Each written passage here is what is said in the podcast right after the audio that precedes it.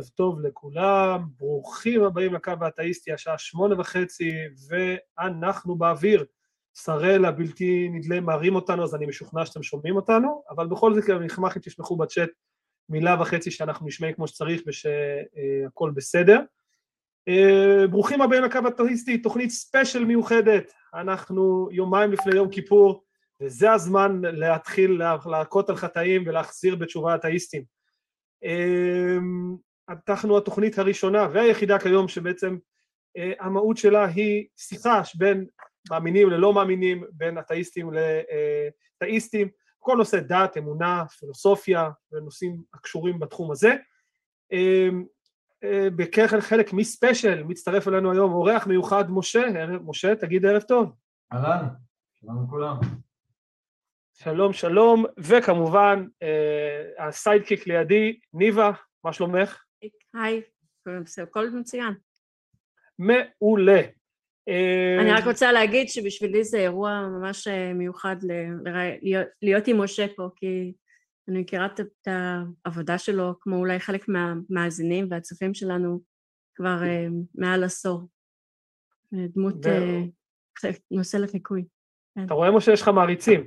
אגב, זה נקודה כמובן לעזוב ולהזכיר, אולי אנשים לא מכירים את משה בשם שלו כמו שהוא, אבל שמנו גם את הלינק בתגובות, משה הוא בין החלוצים של תחום, מה שנקרא, מלחמה באפולוג'טיקה, בכל נושא של אתאיזם אקטיביסטי בישראל, תחת ערוץ שנקרא נו באמת, שעדיין פתוח, משה אתה קודם דימטאי, הפילו אותך כבר איזה פעמיים, כבר סגרו אותך.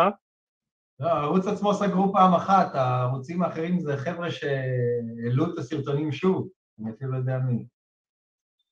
ובעצם שמנו לינק ככה שיש עדיין כמה סרטונים באוויר ביוטיוב, אפשר לראות את שהם 9-10 שנים אחורה, וכל מיני נושאים שבעיקר תגובות לסרטונים של מחזירים בתשובה וסרטונים של כל מיני נושאי דת וכאלה. ככה לנו זה הכבוד כמובן לדבר ולארח את אחד מהוותיקים, מי שבעצם התחיל את החלוצים.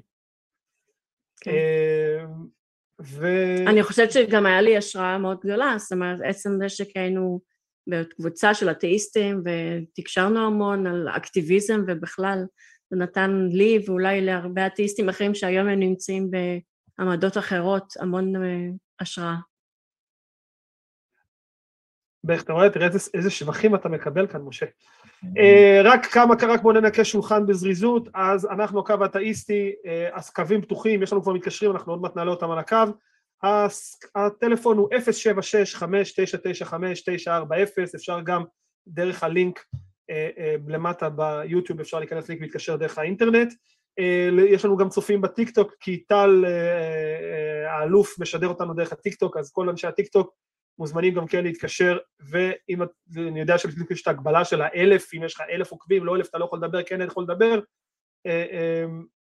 אבל פה אתם יכולים פשוט להרים טלפון בשיחה, שהיא שיחה ללא עלות מיוחדת, ולדבר איתנו. התוכנית עצמה היא בהתנדבות, אף אחד פה לא מקבל כסף, אבל אנחנו עדיין נשמח לעזרה שלכם כדי לשפר את האיכות, לשפר את התכנים, לשפר את איכות ההפקה, ולכן אפשר לעזור לנו דרך פטריון או פייפל, והלינקים רשומים למטה,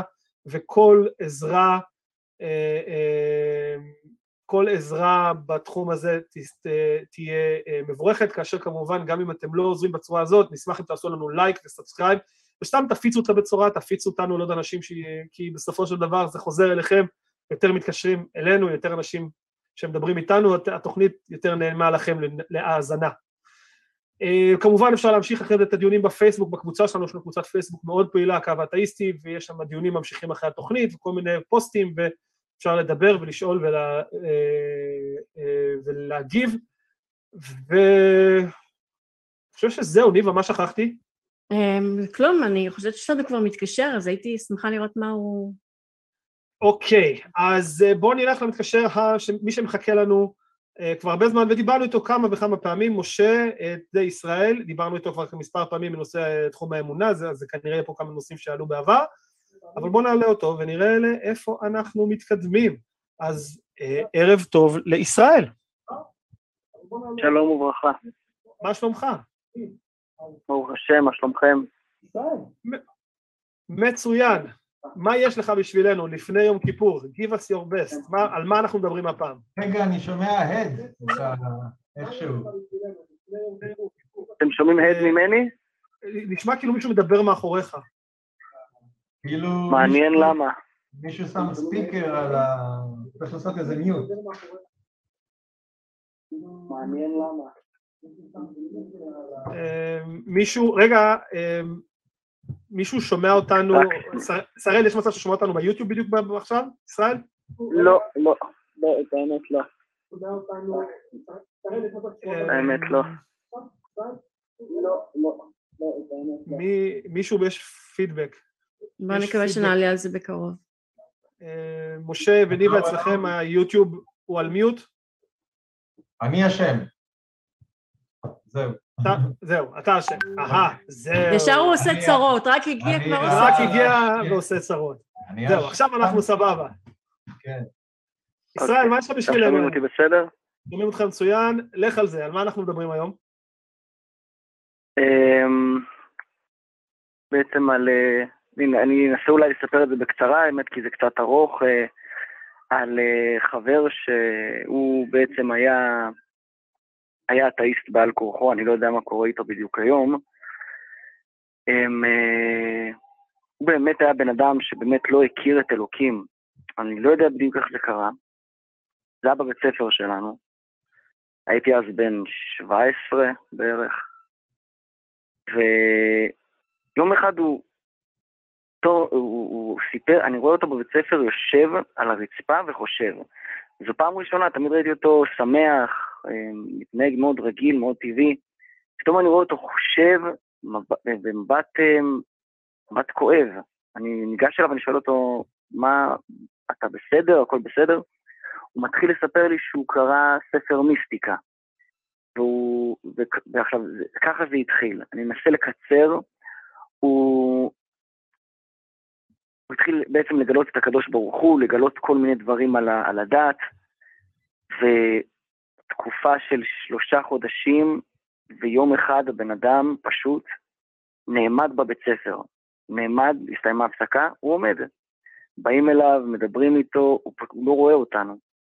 זאת אומרת, כנראה שהוא עבר חוויה מאוד קשה של איסורים, באמת סבל לא פשוט שהוא עבר, עד עכשיו, תקופה, חודש לפני בעצם שהוא נכנס להקפאה הזאת, שהוא פתאום היה פשוט קופה בבית ספר ולא זז. חודש לפני ישבנו במסעדה, חברים, התחלתי לדבר איתו עוד פעם, אני רואה שהוא עצוב, אני מלווה אותו הביתה, מרחק של איזה 20 דקות, הוא מתחיל לספר לי על גיהנום, גן עדן, אמרתי לו, תתפלל לאלוקים. הוא אמר לי, מה? אמרתי לו, תתפלל לאלוקים. הוא אמר לי, מה זאת אומרת? הוא לא הבין על מה אני מדבר. ואז אמרתי לו, הקדוש ברוך הוא וזה, הוא אמרתי, כן, תספר, אני מאוד מסקרן אותי. ואז אמרתי לו, אלוקים מסתכל עליך 24 שעות. שאמרתי לו את זה. אפשר רגע לשאול איפה זה הולך? כן, כן, סליחה. אנחנו פשוט, בוא ננסה להתקדם לאנשהו, כי מה הפואנטה, בדיוק. מה הפואנטה? חשבתי לעצמי בעצם,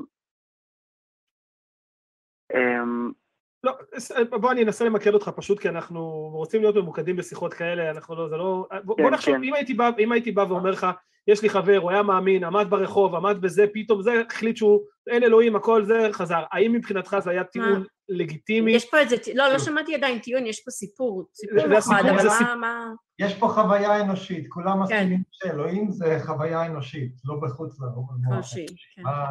מה בטבע? איך זה מתחבר אלינו? השאלה היא, אוקיי, מה אנחנו אומרים לעשות עם המידע הזה? זאת אומרת, אני... בתחילה, שעליתי לקו בהתחלה בעצם, לקו של האתאיסטים, אני לא הייתי מוכן למה שאני בעצם, לא הייתי נמצא בנקודה שאני נמצא בה היום. איך בעצם, מה אני מנסה בעצם, אני עולה לקו, מה אני מנסה? אני מנסה להשפיע בעצם, להפוך אתאיסט ממצב של אתאיסט למצב של מאמין. גם שאלתי את עצמי, מה בעצם המטרה שלכם בקו האתאיסטים? מטרה שלנו, בוא, אתה יכול לשאול אותנו, למה אנחנו עושים את מה שאנחנו עושים? כן, אוקיי, אני אשמח לשמוע ממשה דווקא. מעניין. אני אשמח לשמוע ממשה, מה המטרה שלך? למה משה בא והתארח אצלנו היום? זו השאלה. אני באתי להתארח אצלכם היום, האמת, כי זה עניין שלי עם עצמי, כן? למה להיות אקטיביסט? עכשיו, למה להיות אקטיביסט?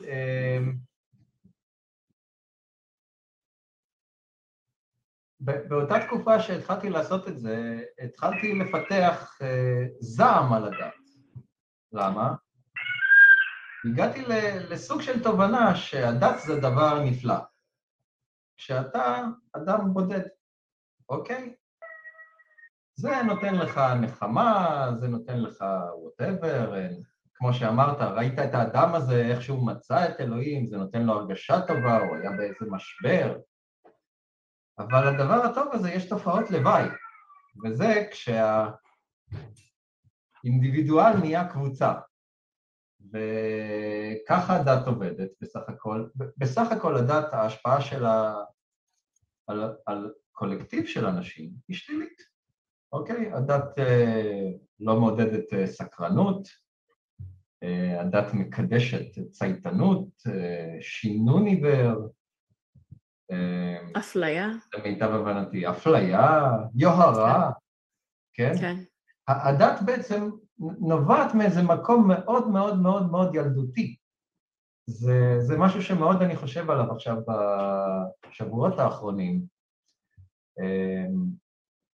המציאות שלנו היא שאנחנו, כולנו, שום כלום, פירור ביקום שיעלם ולא יהיה לו שום חשיבות.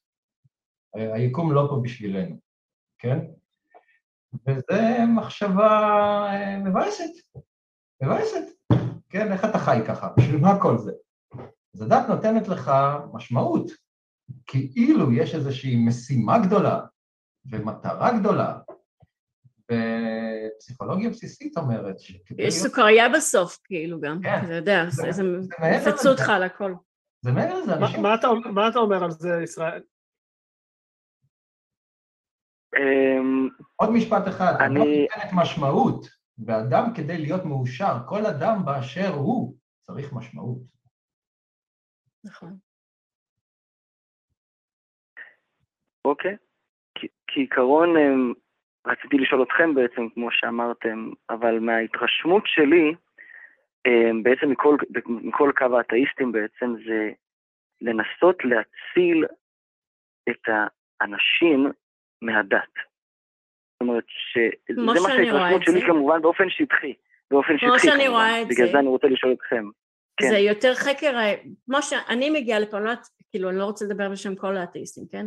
אני מגיעה לפה לאיזשהו חקר משותף של האמת, זאת אומרת מתקשר מישהו שמאמין, שנינו חווים את אותה מציאות, הוא רואה באלוהים ואני לא רואה באלוהים, כן? אני מנסה לחקור יחד איתו מהי המציאות, כי ככל שאנחנו נדע יותר נכון, מהי המציאות? ככה נקבל החלטות יותר נכונות.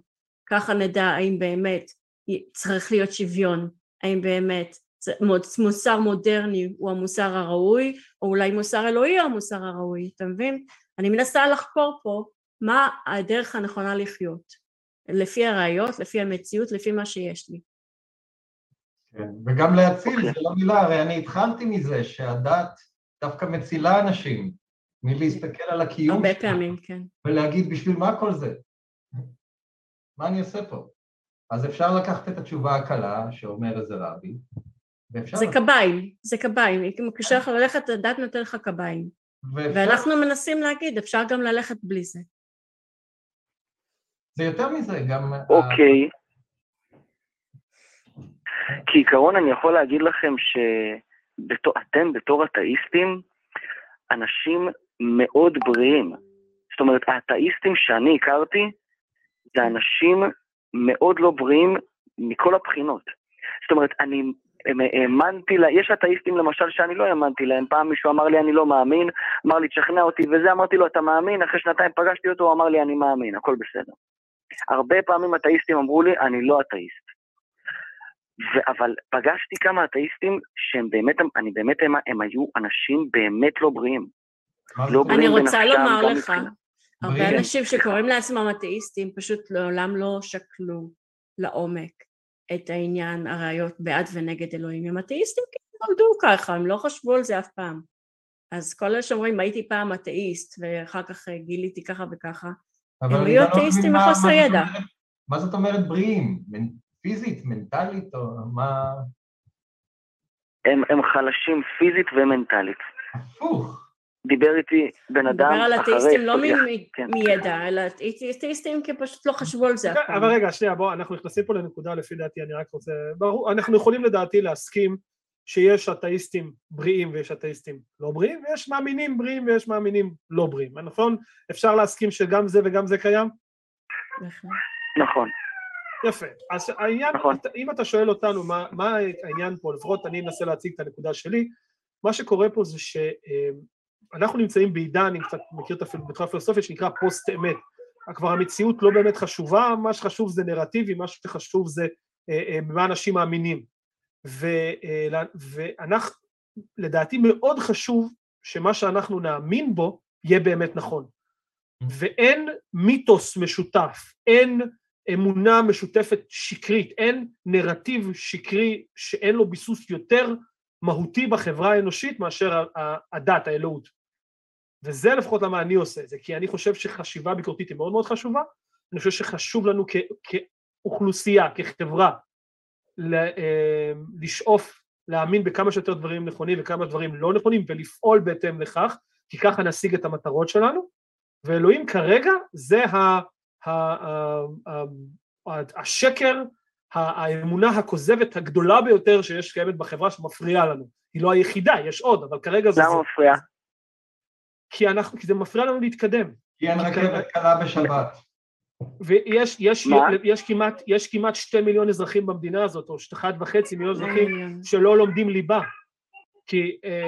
כי החברה שלהם אוסרת עליהם על זה, והם מדירים נשים, ולא רק זה, הם פועלים תחת האמונה הזאת, ובתחת האמונה הזאת הם משפיעים עליי ועל ניבה ועל משה, בככה שבצורה כזאת... עליי פחות, כן, אני לא באה. כן, את ניבה קצת בסקוטן, אז היא פחות... אני יכול... כן, סליחה. האמונה... אני רוצה לענות שאלה, מה שאתה אמרת עכשיו, אביב, זה שאלה שאני בעצם גם הרבה פעמים שומע מניבה. זאת אומרת, מה שהעלית פה עכשיו, שהדרת נשים. אני רוצה לשאול, אני מקווה שהשאלה שלי לא חצופה, אני באמת רוצה לדעת, מה, ואחרי זה אני אגיד לכם מה טוב, כאילו, לא משנה, מה רע בהדרת נשים? למה שידירו נשים, למה לא גברים? לא, זו שאלה פשוט, לא הבנתי. יש גם הדרת גברים. רגע, ברשותך ניתן לאישה כאן לענות. כן, סליחה, כן, אוקיי. אז אני רוצה, קודם כל, משה, אתה עורך שלנו, אם יש לך משהו לומר על זה, אני אשמח, ואחרי זה אני אגיד את התגובה שלי. נדמה לי שהוא שאל מה רע בהדרת נשים. כן, אכן. כן, אז הוא שאל, אבל אני נותן ברשותכם לאישה רגע לענות, אני חושב שזה יהיה נכון לראשונה לענות.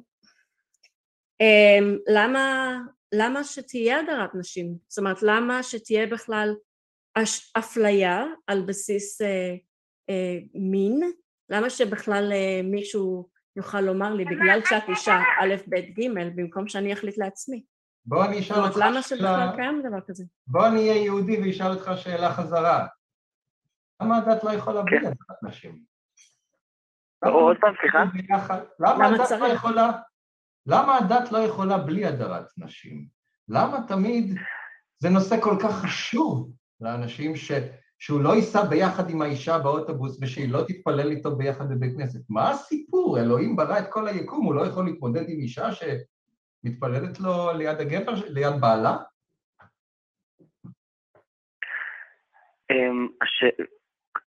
האמת, זה לא בעיה שהיא תתפלל ליד בעלה. אני יכול להגיד לכם אישית על כמויות טלפונים שאני קיבלתי, בסדר.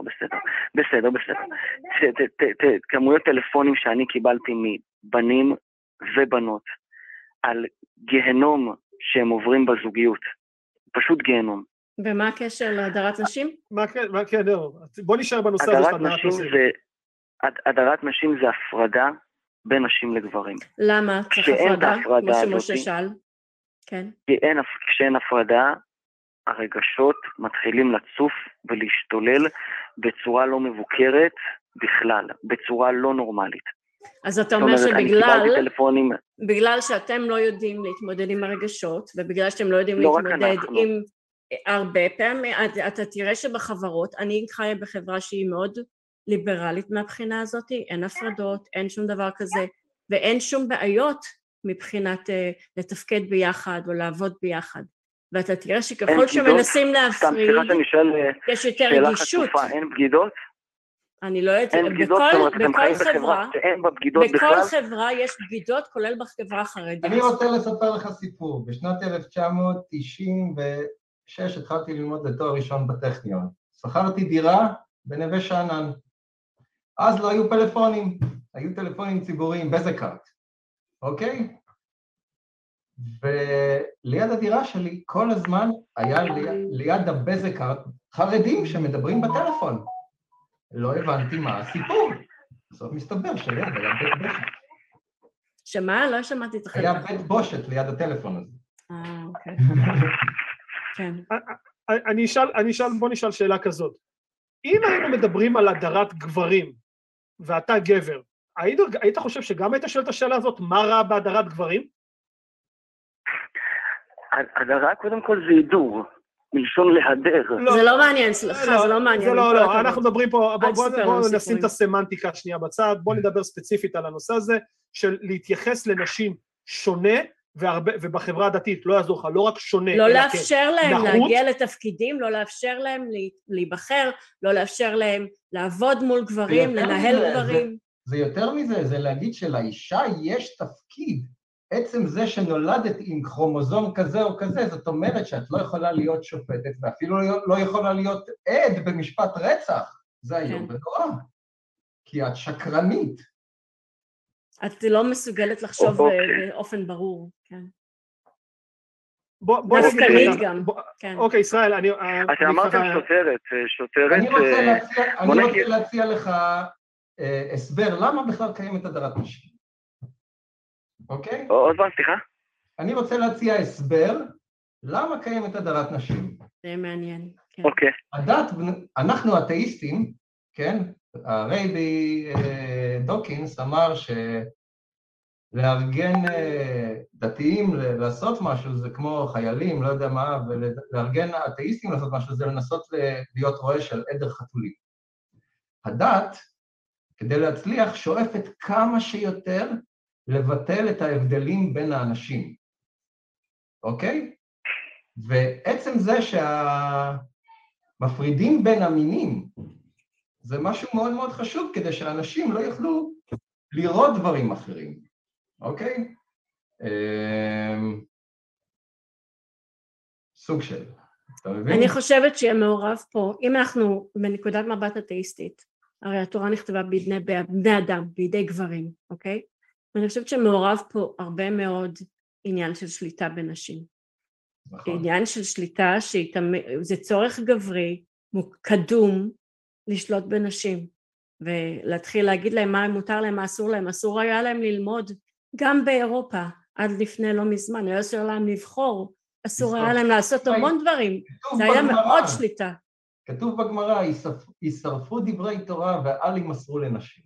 בהחלט. יש פה איזושהי... באמת אני שומע פה המון כאב, אני שומע פה כאב. זה בעצם למה גם הרבה חברים שלי אמרו לי שהם לא מאמינים תקופה. מתוך כאב מאוד עמוק, אז אני שומע את הכאב הזה אצלכם. זה לא כאב, זה כאב על האביתות ועל העוול שהדת עושה לאנשים. מוסר מודרני לא אמור להיראות ככה. ישראל, אתה זוכר את השיחה הקודמת שלנו שדיברנו ודיברנו, הרי כל השיחות הקודמות שלנו דיברנו על הנושא הזה של מה הערך של אמונה, מה האמונה בתורה יכולה להביא לך ערכים טובים יותר לחברה, ואז אמרתי לך שיכול להיות שיש דברים טובים כמו אל תרצח ואל תגנוב, אבל יש את המטען הזה שבא יחד עם זה, והמטען הזה הופך את זה ליותר גרוע, ואנחנו לא צריכים את המטען הזה, זה בדיוק המטען שאנחנו מדברים עליו, אחד מהמטענים הללו. רגע, משה רוצה להגיד משהו. הערך של האמונה, הדת המודרנית, הדת כל הזמן משתנה, הדת זה כמו סוג של, זה כמו קומוניזם, זה כמו קפיטליזם, זה כמו טבעונות, זה מן, זה איזושהי אידיאולוגיה, שכמו כל אידיאולוגיה יש לה רק מטרה אחת, להפיץ את עצמה. ואנחנו... להפיץ את עצמה. פספסתי מילה, סליחה, להסיט? להפיץ. להפיץ. אוקיי, בסדר, בסדר. והנשאים שלה, האנשים, פחות מעניינים אותה. אוקיי? לא, למה אמרתי את זה? על מה דיברת קודם?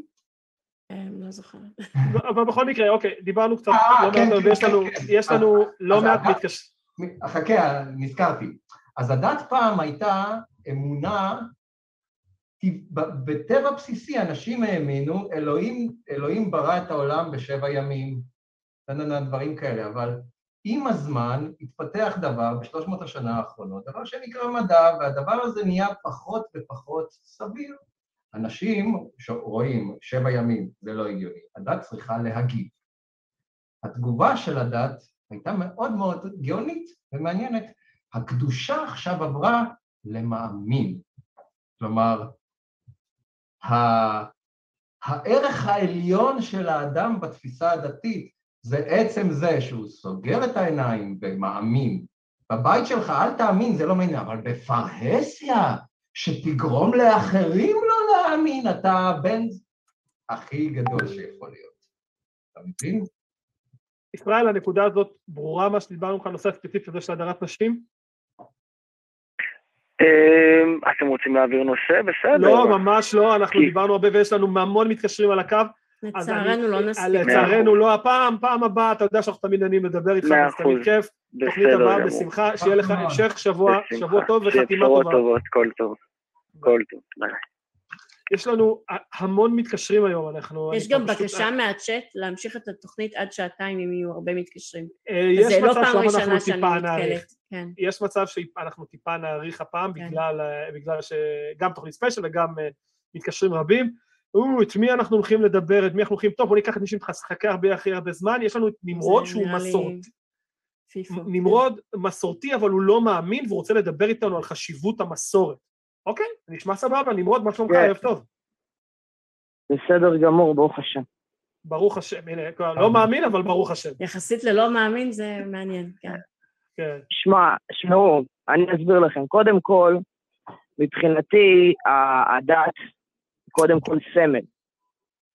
אז מבחינתי, הסמל שלי, הדת היהודית. סמל למה? הדת היהודית אני רואה לזהות. סמל של העם היהודי, שאני חלק ממנו. נניח, אוקיי. עיניים כחולות, זה הסמל של כל מי שיש לו עיניים כחולות, מה זה אומר?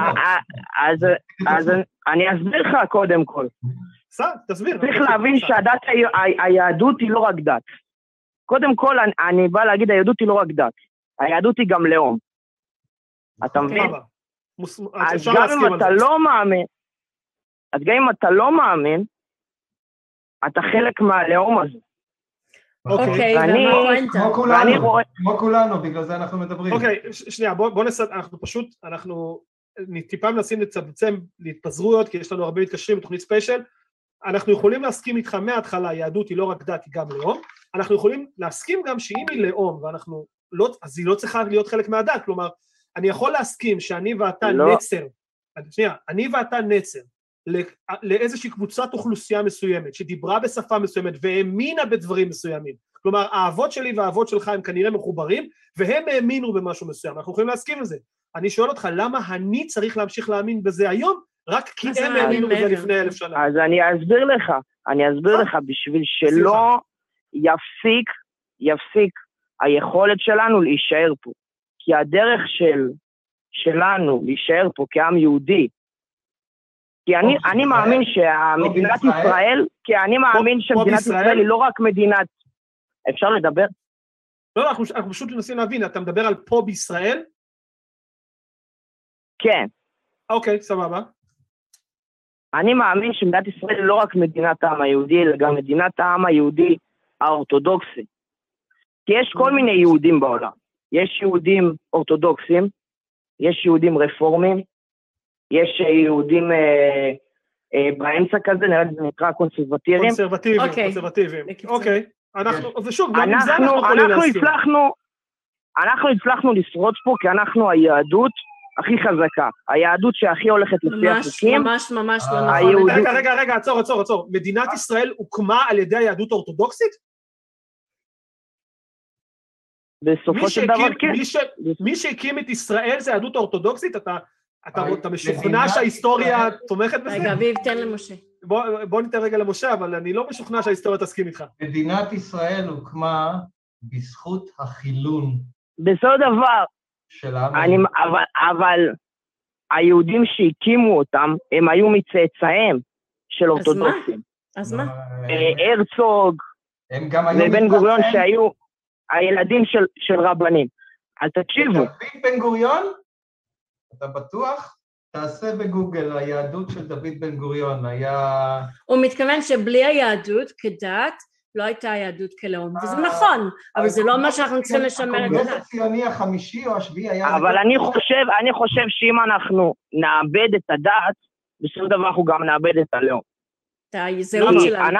כי אנחנו צריכים את הכוח שמביאה לנו את הדת, כי הדת, כמו שאתם אומרים בעצמכם, היא לא רק מוסרית, יש בה גם אכזריות, ואנחנו צריכים את האכזריות הזאת. אני לא יודע אם אתם יודעים, אנחנו, העם שלנו, עשו דברים לא הכי מוסריים ולא הכי יפים בעולם. ולא היינו יכולים לעשות את זה בלי ההצדקה של התנ"ך. זה כאילו בעד ה... לא הבנתי. אני באמת, לא... זה בעד היהדות? רגע, אתה בטוח? כן, אני בעד היהדות. רגע, שנייה, אני רוצה להבין את הטיעון שנאמר פה עכשיו, אני רוצה להבין. חשוב לנו לשמר את הדת היהודית, כדי שנוכל לבצע בזכותם מעשים לא מוסריים? כן. כן, בשביל שהחיילים יוכלו להמשיך להגן עלינו ולהאמין בצדקת הדרך הזאת. אוקיי, עזוב את העובדה כמה נורא זה נשמע, אז נשים שנייה את זה בצד, שזה פשוט נשמע נורא. זה נקרא הישרדות, כי היהדות הרפורמית שחיה בארצות הברית, הם יהודות חלשה שבחיים לא יהיו מקימים שום מדינה. הוא מפחד, אני אגיד לך מה הוא מפחד, הוא מפחד שאם לא נאמין בדת, אז לא נרצה לחיות בישראל, לא נרצה להיות עם, לא נרצה להיות... לא רק נרצה, גם אנשים פחות להתגייס לצבא, פחות יהיו פשוחים. מי מתגייס לצבא? מי מתגייס? הדתיים? החרדים מתגייסים? החרדים יש להם תפקיד חשוב, הם לומדים תורה, הם שומרים עלינו רוחנית. תפקיד חשוב. אבל הדתיים, שומרי המסורת, אלה בחוד החזית. סלח לי, עצור. תפקיד חשוב בעיניך, בפועל זה לא עושה כלום. מי שמגן על המדינה, מי שלובש מדים, שם נשק, באמת מסכן את חייו, זה אלו שבאמת מוכנים להישאר פה גם בלי הדת. בסופו של דבר, מה שנותן לנו את ההצדקה הדתית, לחיות פה, בארץ התנ"ך, זה הדת. אבל אנחנו לא צריכים הצדקה דתית, אנחנו פה, אנחנו לא צריכים אף אלוהים שייתן לנו את הארץ, אנחנו נמצאים בה. לא אני, אבל אנחנו נמצאים בה. חיילים שעצו לפני שדה הקרב, שרו את שמה ישראל והתפללו. מה זה משנה? מה זה רלוונטי? מה זה רלוונטי? יכלו לשיר... זה כמו שעכשיו אני אבוא לאולפה, כי זה סמל, אני אסביר לך, זה סמל. זה כמו שאני אבוא... ולאום זה סמל. רגע, שנייה, עצור. במלחמת העצמאות לחמו 90% אתאיסטים. חילונים, לפחות, בוא נגיד, לא יודע אם אתאיסטים, אבל חילונים. הדבר הזה שנקרא... דתי-לאומי, זה, כמו שדיברנו, הדת כל הזמן מתפתחת, מגיבה למציאות כדי לשמור על עצמה. זה קט, או יצור שפשוט לא היה קיים לפני 80 שנה. היה חרדים, והיה חילונים פורקי עול. עכשיו, הדת צריכה כל הזמן לשרוד, אז בעצם הדתיים הלאומיים, זה סוג של תגובה שלה, כן? לקחת מהחילוניות. העובדה שהרצל שבא ליהודים בקונגרס והציע להם בואו נתיישב באוגנדה, אמרו לו לא, או כל היהודים אמרו לו לא, אנחנו רוצים את הארץ המובטחת, הארץ של התנ"ך. עצור שנייה. באחד הקונגרסים... הם אמרו לו לא על אוגנדה, אנחנו רוצים את הארץ המובטחת. נכון, עצור שנייה, משה. היה הסכמה שמוטו של הציונות יהיה הציונות, אין לה דבר עם הדת. גוגל. שנייה, משה, אני רוצה שנייה לעצור, כי פשוט אנחנו מתפזרים פה, וזו שיחה שצריכה להיות מאוד ממוקדת, כי מה שאתה עושה כאן... בדיוק להפך, הציונים התעצבנו על הדתיים, הדתיים באירופה לפני קום המדינה אמרו, מה הם עושים? זה נגד אלוהים. שנייה, נמרוד, אני רוצה נקודות קצרות, מסכים או לא מסכים, יפה? עובדתית, היסטורית, עד 48, העליות. אתה מכיר את העליות? מה? לא שמעתי. העובדתית, היסטורית, העליות, עד 48, העלייה הראשונה, השנייה, השלישית, מעפילים. האם היסטורית, אתה מודע, האם לדעתך הם היו חילונים או אורתודוקסים? בעלייה הראשונה היה גם חרדים וגם חילונים. כל העליות, כל העליות. היה גם, אבל כל העליות שני, שלישית, רביעית. זה קצת. העליות החשובות הן השלישית, והעלייה שבגללה המדינה קמה... עובדה ש... לא, שנייה, עצור. למה לא מגייסים חרדים? נמרוד, עצור שנייה. דוד בן גוריון פטר 400 בני ישיבה משירות בצה"ל, היום יש 120,000. בן גוריון נתן להם את הפטור הזה, בן גוריון הבין את החשיבות. 400 בכיף, בלרינות, מה זה מעניין, אבל היום זה 120,000. האחוזי ההתרבות בחברה החרדית. קצת התרבו, למה אתה לא עושה ילדים? מה זה, השמתם שהם עשו ילדים, למה אתה לא עושה? אחוזי התרבות בחברה החרדית הופכים את כל שיקול של מה נותנים לחרדים לעומת מה מקבלים החילונים. זה שיקול הרבה יותר משמעותי, בגלל שזה מדובר באוכלוסייה שהופכת להיות חלק יותר ויותר גדול מכלל האוכלוסייה, וכל שינוי שם משפיע על כל השאר. אם זה היה כמה אנשים, זה לא היה מפריע לאף אחד. יש להם תפקיד חשוב, הם שומרים עלינו רוחנית. לדעתך. מתפללים, הם הסמל שלנו. הם הסמל, זה כמו שיגידו לבני יהודה. לצאת בלי הסמל. מה שאתה אומר הוא לא... הם הסמל שלנו.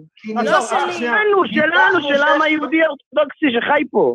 ניצחנו 6 צבאות ערב בלי התפילות שלהם. אנחנו נצליח להסתדר גם בלי בעתיד. הם לא הסמל שלי. הם לא הסמל של משה. אני אוכיח לך, עצור, אני אוכיח לך. הם לא הסמל של אביב. אני אוכיח לך, בוא נשכח את זה פשוט, כי אנחנו לא רוצים להתפזר. אני אוכיח את זה קל. אנחנו עכשיו בתקופה שהיא מתוחה ביטחונית, לא יודע אם אתה קורא קצת חדשות, בגלל החגים הישראלים יש מתיחות ביטחונית, יש פלוגות מג"ב, יש פלוגות לוחמים באיו"ש, ואלה שפזורות כדי להגן עלינו. יפה? עכשיו אני שואל אותך, ותהיה איתי כנה, אני מבקש תשובה כנה, לא לענות לי תשובה מתחכמת. האם אתה עכשיו, מה אתה מוכן? לרוקן כולל אחד ממתפללים חרדים, או לשלוף פלוגה או שתי פלוגות מג"ב משומרון? אני אומר לך, אתה חייב לבחור, או את זה, או את זה, או שאני מוציא עכשיו שתי פלוגות משומרון, ואומר מה שיהיה יהיה, או שאני אומר לכולל אחד, לכו הביתה, אתם בחגים בבית. מה אתה מעדיף? תשובה אמיתית וכנה. אני מעדיף שיהיה חיילים בשטחים, זה בסדר. יפה מאוד. אז אנחנו מסכימים שעם כל הכבוד לתפקיד של החרדים, מי שבפועל עובד בשטח זה החיילים. ובינתיים, מי שעובד ונלחם זה החיילים. אנחנו מסכימים, האם זאת יש חשיבות לסמל, יש חשיבות לסמל. אם אין לך סמל, אז אין לך עידוד. ועידוד זה פסיכולוגי, זה טוב. אני קצין בצה"ל, עדיין משרת במילואים. וכמה חיילים מניחים תפילין לפני האימון, כמה חיילים מניחים תפילין לפני זה הקרב, תגיד, זה נותן להם עידוד, זה נותן להם עידוד, זה טוב להם לקרב. ויש כאלה שמשחקים פלייסטיישן, מה זה משנה, אתם לא סמל שלו.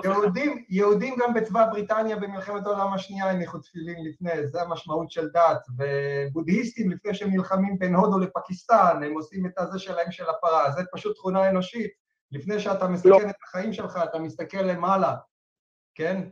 אתה מנסה למצוא את בשביל מה אני נמצא שם, ואלוהים זה תמיד התשובה הקלה.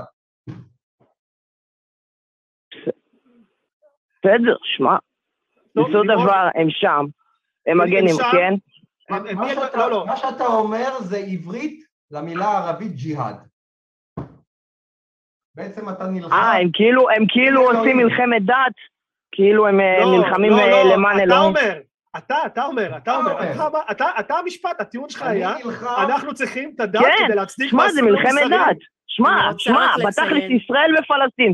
זה סתם חרטות, אין דבר כזה באמת ישראלי. זה מלחמה בין יהודים למוסלמים. זה האמת, אין דבר כזה באמת ישראל פלסטין. השורשים של המלחמה הם שורשים דתיים, אבל מעבר לזה... בשמו של הבחור בפנינו. כן, לצופנו... רגע, אני רוצה רק להגיד משהו מהצ'אט. יש ישראלי דרוזי, יש. בצ'אט מישהו אמר, גם הסמל של המדינה וגם הדגל של המדינה, וכל הדברים האלה הם גם סמלים, אנחנו לא חייבים את הדת. הדת היא לא הכרח, היא לא סמל עבורי, היא לא סמל עבור משה. השפה בישראל תהיה גרמנית.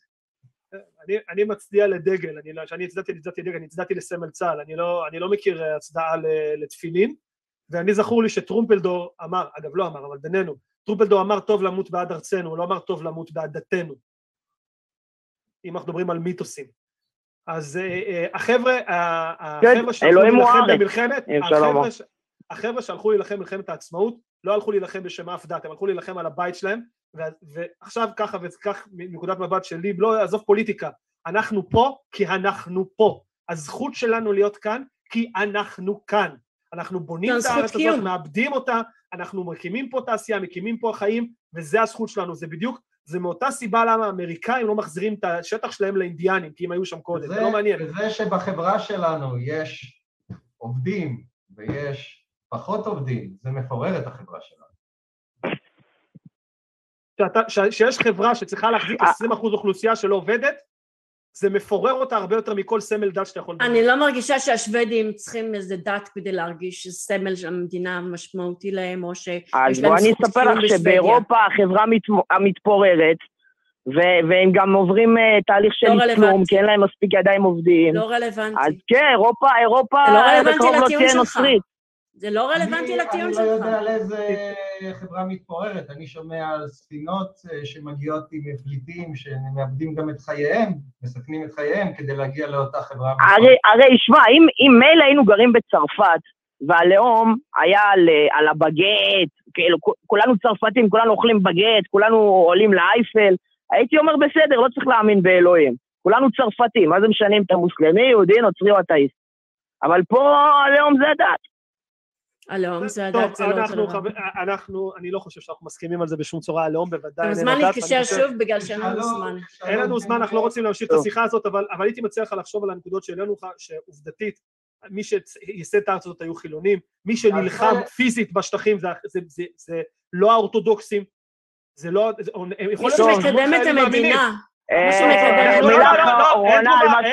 אין מילה אחרונה, אנחנו מצטער ככה, חייבים לסיים, יש לנו עוד המון מתקשרים, אני ממש מתנצל, אנחנו נשמח ממש לדבר איתך שבוע הבא, שבועות הבאים, אנחנו ממש נשמח להתקשר עוד הפעם, זה יהיה מעולה, אבל פשוט אנחנו חייבים לעבור לבא וכבר ניצינו את הנושא הזה. כולם מוזמנים לעשות בגוגל, יש איזה סרטון ביוטיוב.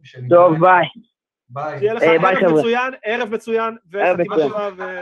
משהו קטן, ממש מייצג למה שהוא אמר בנושא הזה, מי שעושה גוגל, ליהדות של בית דוד בן גוריון, יש שם שיחת טלפון איתו ממפקד האוכלוסין הראשון של מדינת ישראל. שאלו אותו, דת. הוא אומר, יהודי, לא דתי, לאומה, כלאום, פשוט ככה לפנים. כי אז, אתה יודע, פוליטיקאים הם פוליטיקאים, גם מדוד בן גוריון עד ביבי. הם אומרים פחות או יותר מה שאנשים רוצים לשמוע. ואז הדת לא הייתה כזאת חשובה, האוכלוסייה בישראל לא הייתה דתית. מדינת ישראל קמה בזכות ההתרחקות שלה. אמרת את זה נכון, אמרת את זה נכון. של העם מהדת, והייתי גם תחוסל. אמרת את זה נכון, שהיו 400-600 בחורי ישיבות, זה משהו שאתה יכול לסבול, משהו שאתה יכול לסבול. יש היום יותר מוזיקאים. זה פשוט לא אפשרי לעמוד. יש היום יותר מוזיקאים וספורטאים, מאשר 400 האלה שנותנים להם פטורים. נכון, וזה הבעיה, וזה בוודאי, וכל הכבוד שאמונה יכולה להיות מניע, אני עדיין בהלם מהטיעון הזה של בואו נאמין כי תיתן לנו הצדקה לעשות מעשים לא מוסריים, זה פשוט... כן, זה אנטיתזה של הדת בכלל. אנטיתזה גם של המדינה, רוח צהל, כל מה שעומד נגד זה. לא משנה, יכול להיות שלנו הרבה מאזינים, אז אנחנו מתקשרים, מיד נעבור למתקשר הבא, יש לנו מתקשר שממש מבקש, והוא רוצה להעלות לנו נקודה מעניינת, קוראים לו עומר, וניתן לו להעלות את הנקודה המעניינת, נקווה שהיא תהיה מעניינת מאוד. הוא עומר, מה שלומך? זה התחום שלי. בוא נראה, בדי יש לנו את ברל שבתור אני רואה, ונראה מתי נגיע גם אליו. מה שלומך, עומר? הלו. אני בסדר, מה שלומכם? מצוין, מצוין. נחצת את הספגטי. בואו, תקשיבו רגע. אני רוצה ממש בכמה דקות, לא להביא עכשיו טיעונים גדולים, טענות, הוכחות. באמת, יש לי שאלה קטנה אליכם. מה זה? יצא לי להתקל בנתון מאוד מעניין. בטח, אתם מכירים את זה? הנושא של הפרס נובל, כן? מה? אחוז הזוכים היהודים בפרס נובל עומד על 22%. אם תורידי פרס נובל לשלום, שזה בעצם חרטא, תעמדי על 26%. אני שואל אתכם דבר כזה, איך הדבר הזה מתאפשר? אני יודע מה מבחינה... אבולוציונית, איזה מבחינה, מה שאתם רוצים, ללא אלוהים? זאת השאלה שלי. לא, לא, לא הבנתי רגע, סליחה, מה הקשר לאלוהים? העובדה שלך... זה בתורה, רק עם חכם ונבון, רק עם חכם ונבון, הגוי הזה. זה בתורה שהיהודים חכמים. רגע, משה, תענה. בוא ניתן למשה לענות. העובדה שאמרת היא נכונה, אני חושב שזה אפילו 30%, אבל באופן דתי טיפוסי שכחת עובדה אחרת, התעלמת מעובדה אחרת שהם כולם חילונים. כל זוכה פרטים. לא הבנת אותי, זה בדיוק מה ש... אגב, זה מה שבא לטובתי. אתם האנשים באים ואומרים, אני אגיד לך למה זה. כי היהודים במהלך הדורות היו בעד למידה ובעד שישבו כולם במגמרה, אני אומר זה לא נכון. רוב האנשים האלה באמת הם חילונים כמו שאתה אמרת. נכון. אני מדבר כרגע על משהו גנטי, משהו שהוא מובנה בגזע היהודי, הבנת אותי? לא נדבר עכשיו על דעת, על אמונה. בוא נסתור את הסוגיה הזאת בקלות. הנתון פה, רגע, הנתון פה זה פי 100 ממה שהיה אמור להיות, של זוכים. זה נתון שאתה לא יכול להתעלם, אתה יכול להגיד לי, שמע וזה. זה נתון שהוא פשוט לא מתאפשר. אז הסיפור לדעתי הוא כזה. יש לי הסבר אחר שהוא שונה מתורת גזע,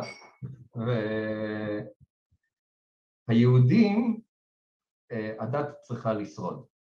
היהודים חיו בגולה, בין הנוצרים. וכדי לשרוד, הדת התפתחה ככה כדי לבנות חומות גבוהים מאוד מאוד מאוד, בין היהודים ללא יהודים. למשל, אכילת חזיר זה סמל, אוקיי? למה זה חזיר, אתה יודע, מפר רק חוק אחד, שרימפ זה הרבה פחות קשר, למה חזיר נהיה סמל? כי הנוצרים אוכלים חזיר כל הזמן. היהודים... פשוט זול יותר נראה לי. זה גם, זה לא משנה. היהודים הופלו כל הזמן לרעה, בצורה קשה מאוד. אפילו ברוסיה הקומוניסטית, היה מבחנים מיוחדים ליהודים. כדי להיות יהודי ולהצליח, היית פשוט צריך להיות הרבה הרבה הרבה יותר טוב.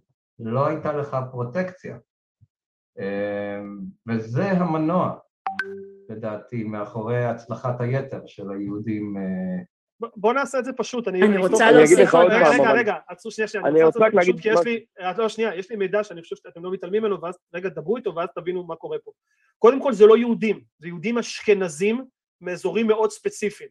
בדיוק. זה לא סתם מאזורים משכילים. מיהודים משכילים עכשיו עצור. עובדתית, מה שאתה מסביר לנו שיש פה תופעה. התופעה היא, יש אחוז מסוים של יהודים אשכנזים שהם יותר זוכים בפרסי נובל. אחלה, נכון, זו תופעה. אתה מציע הסבר איזושהי אלוהות. אני אומר לך שבדקו את הנושא הזה. לא, שנייה, התופעה הזאת נבדקה, וידוע, כמו שאומר, באמת יש פה אלמנט גנטי. אותן אוכלוסיות של יהודים אשכנזים, אחוז, יש להם סטיית תקן שלמה ב-IQ מעל הממוצע בעולם. אני רוצה רגע להסביר את זה שנייה. למה? ביהדות. אבל הסטייה פה, אני רק רוצה להגיד דבר. הסטייה פה היא לא סטייה של פי 2, פי 3, הסטייה פה היא פי 100. לא, הסטייה ב-IQ היא סטייה תקן. מבחינת מסחר. אבל מסבירים לך, אומרים לך למה. למה זה ככה? כי אותן אוכלוסיות היו מבודדות, היו מתחתנות אחת עם השנייה.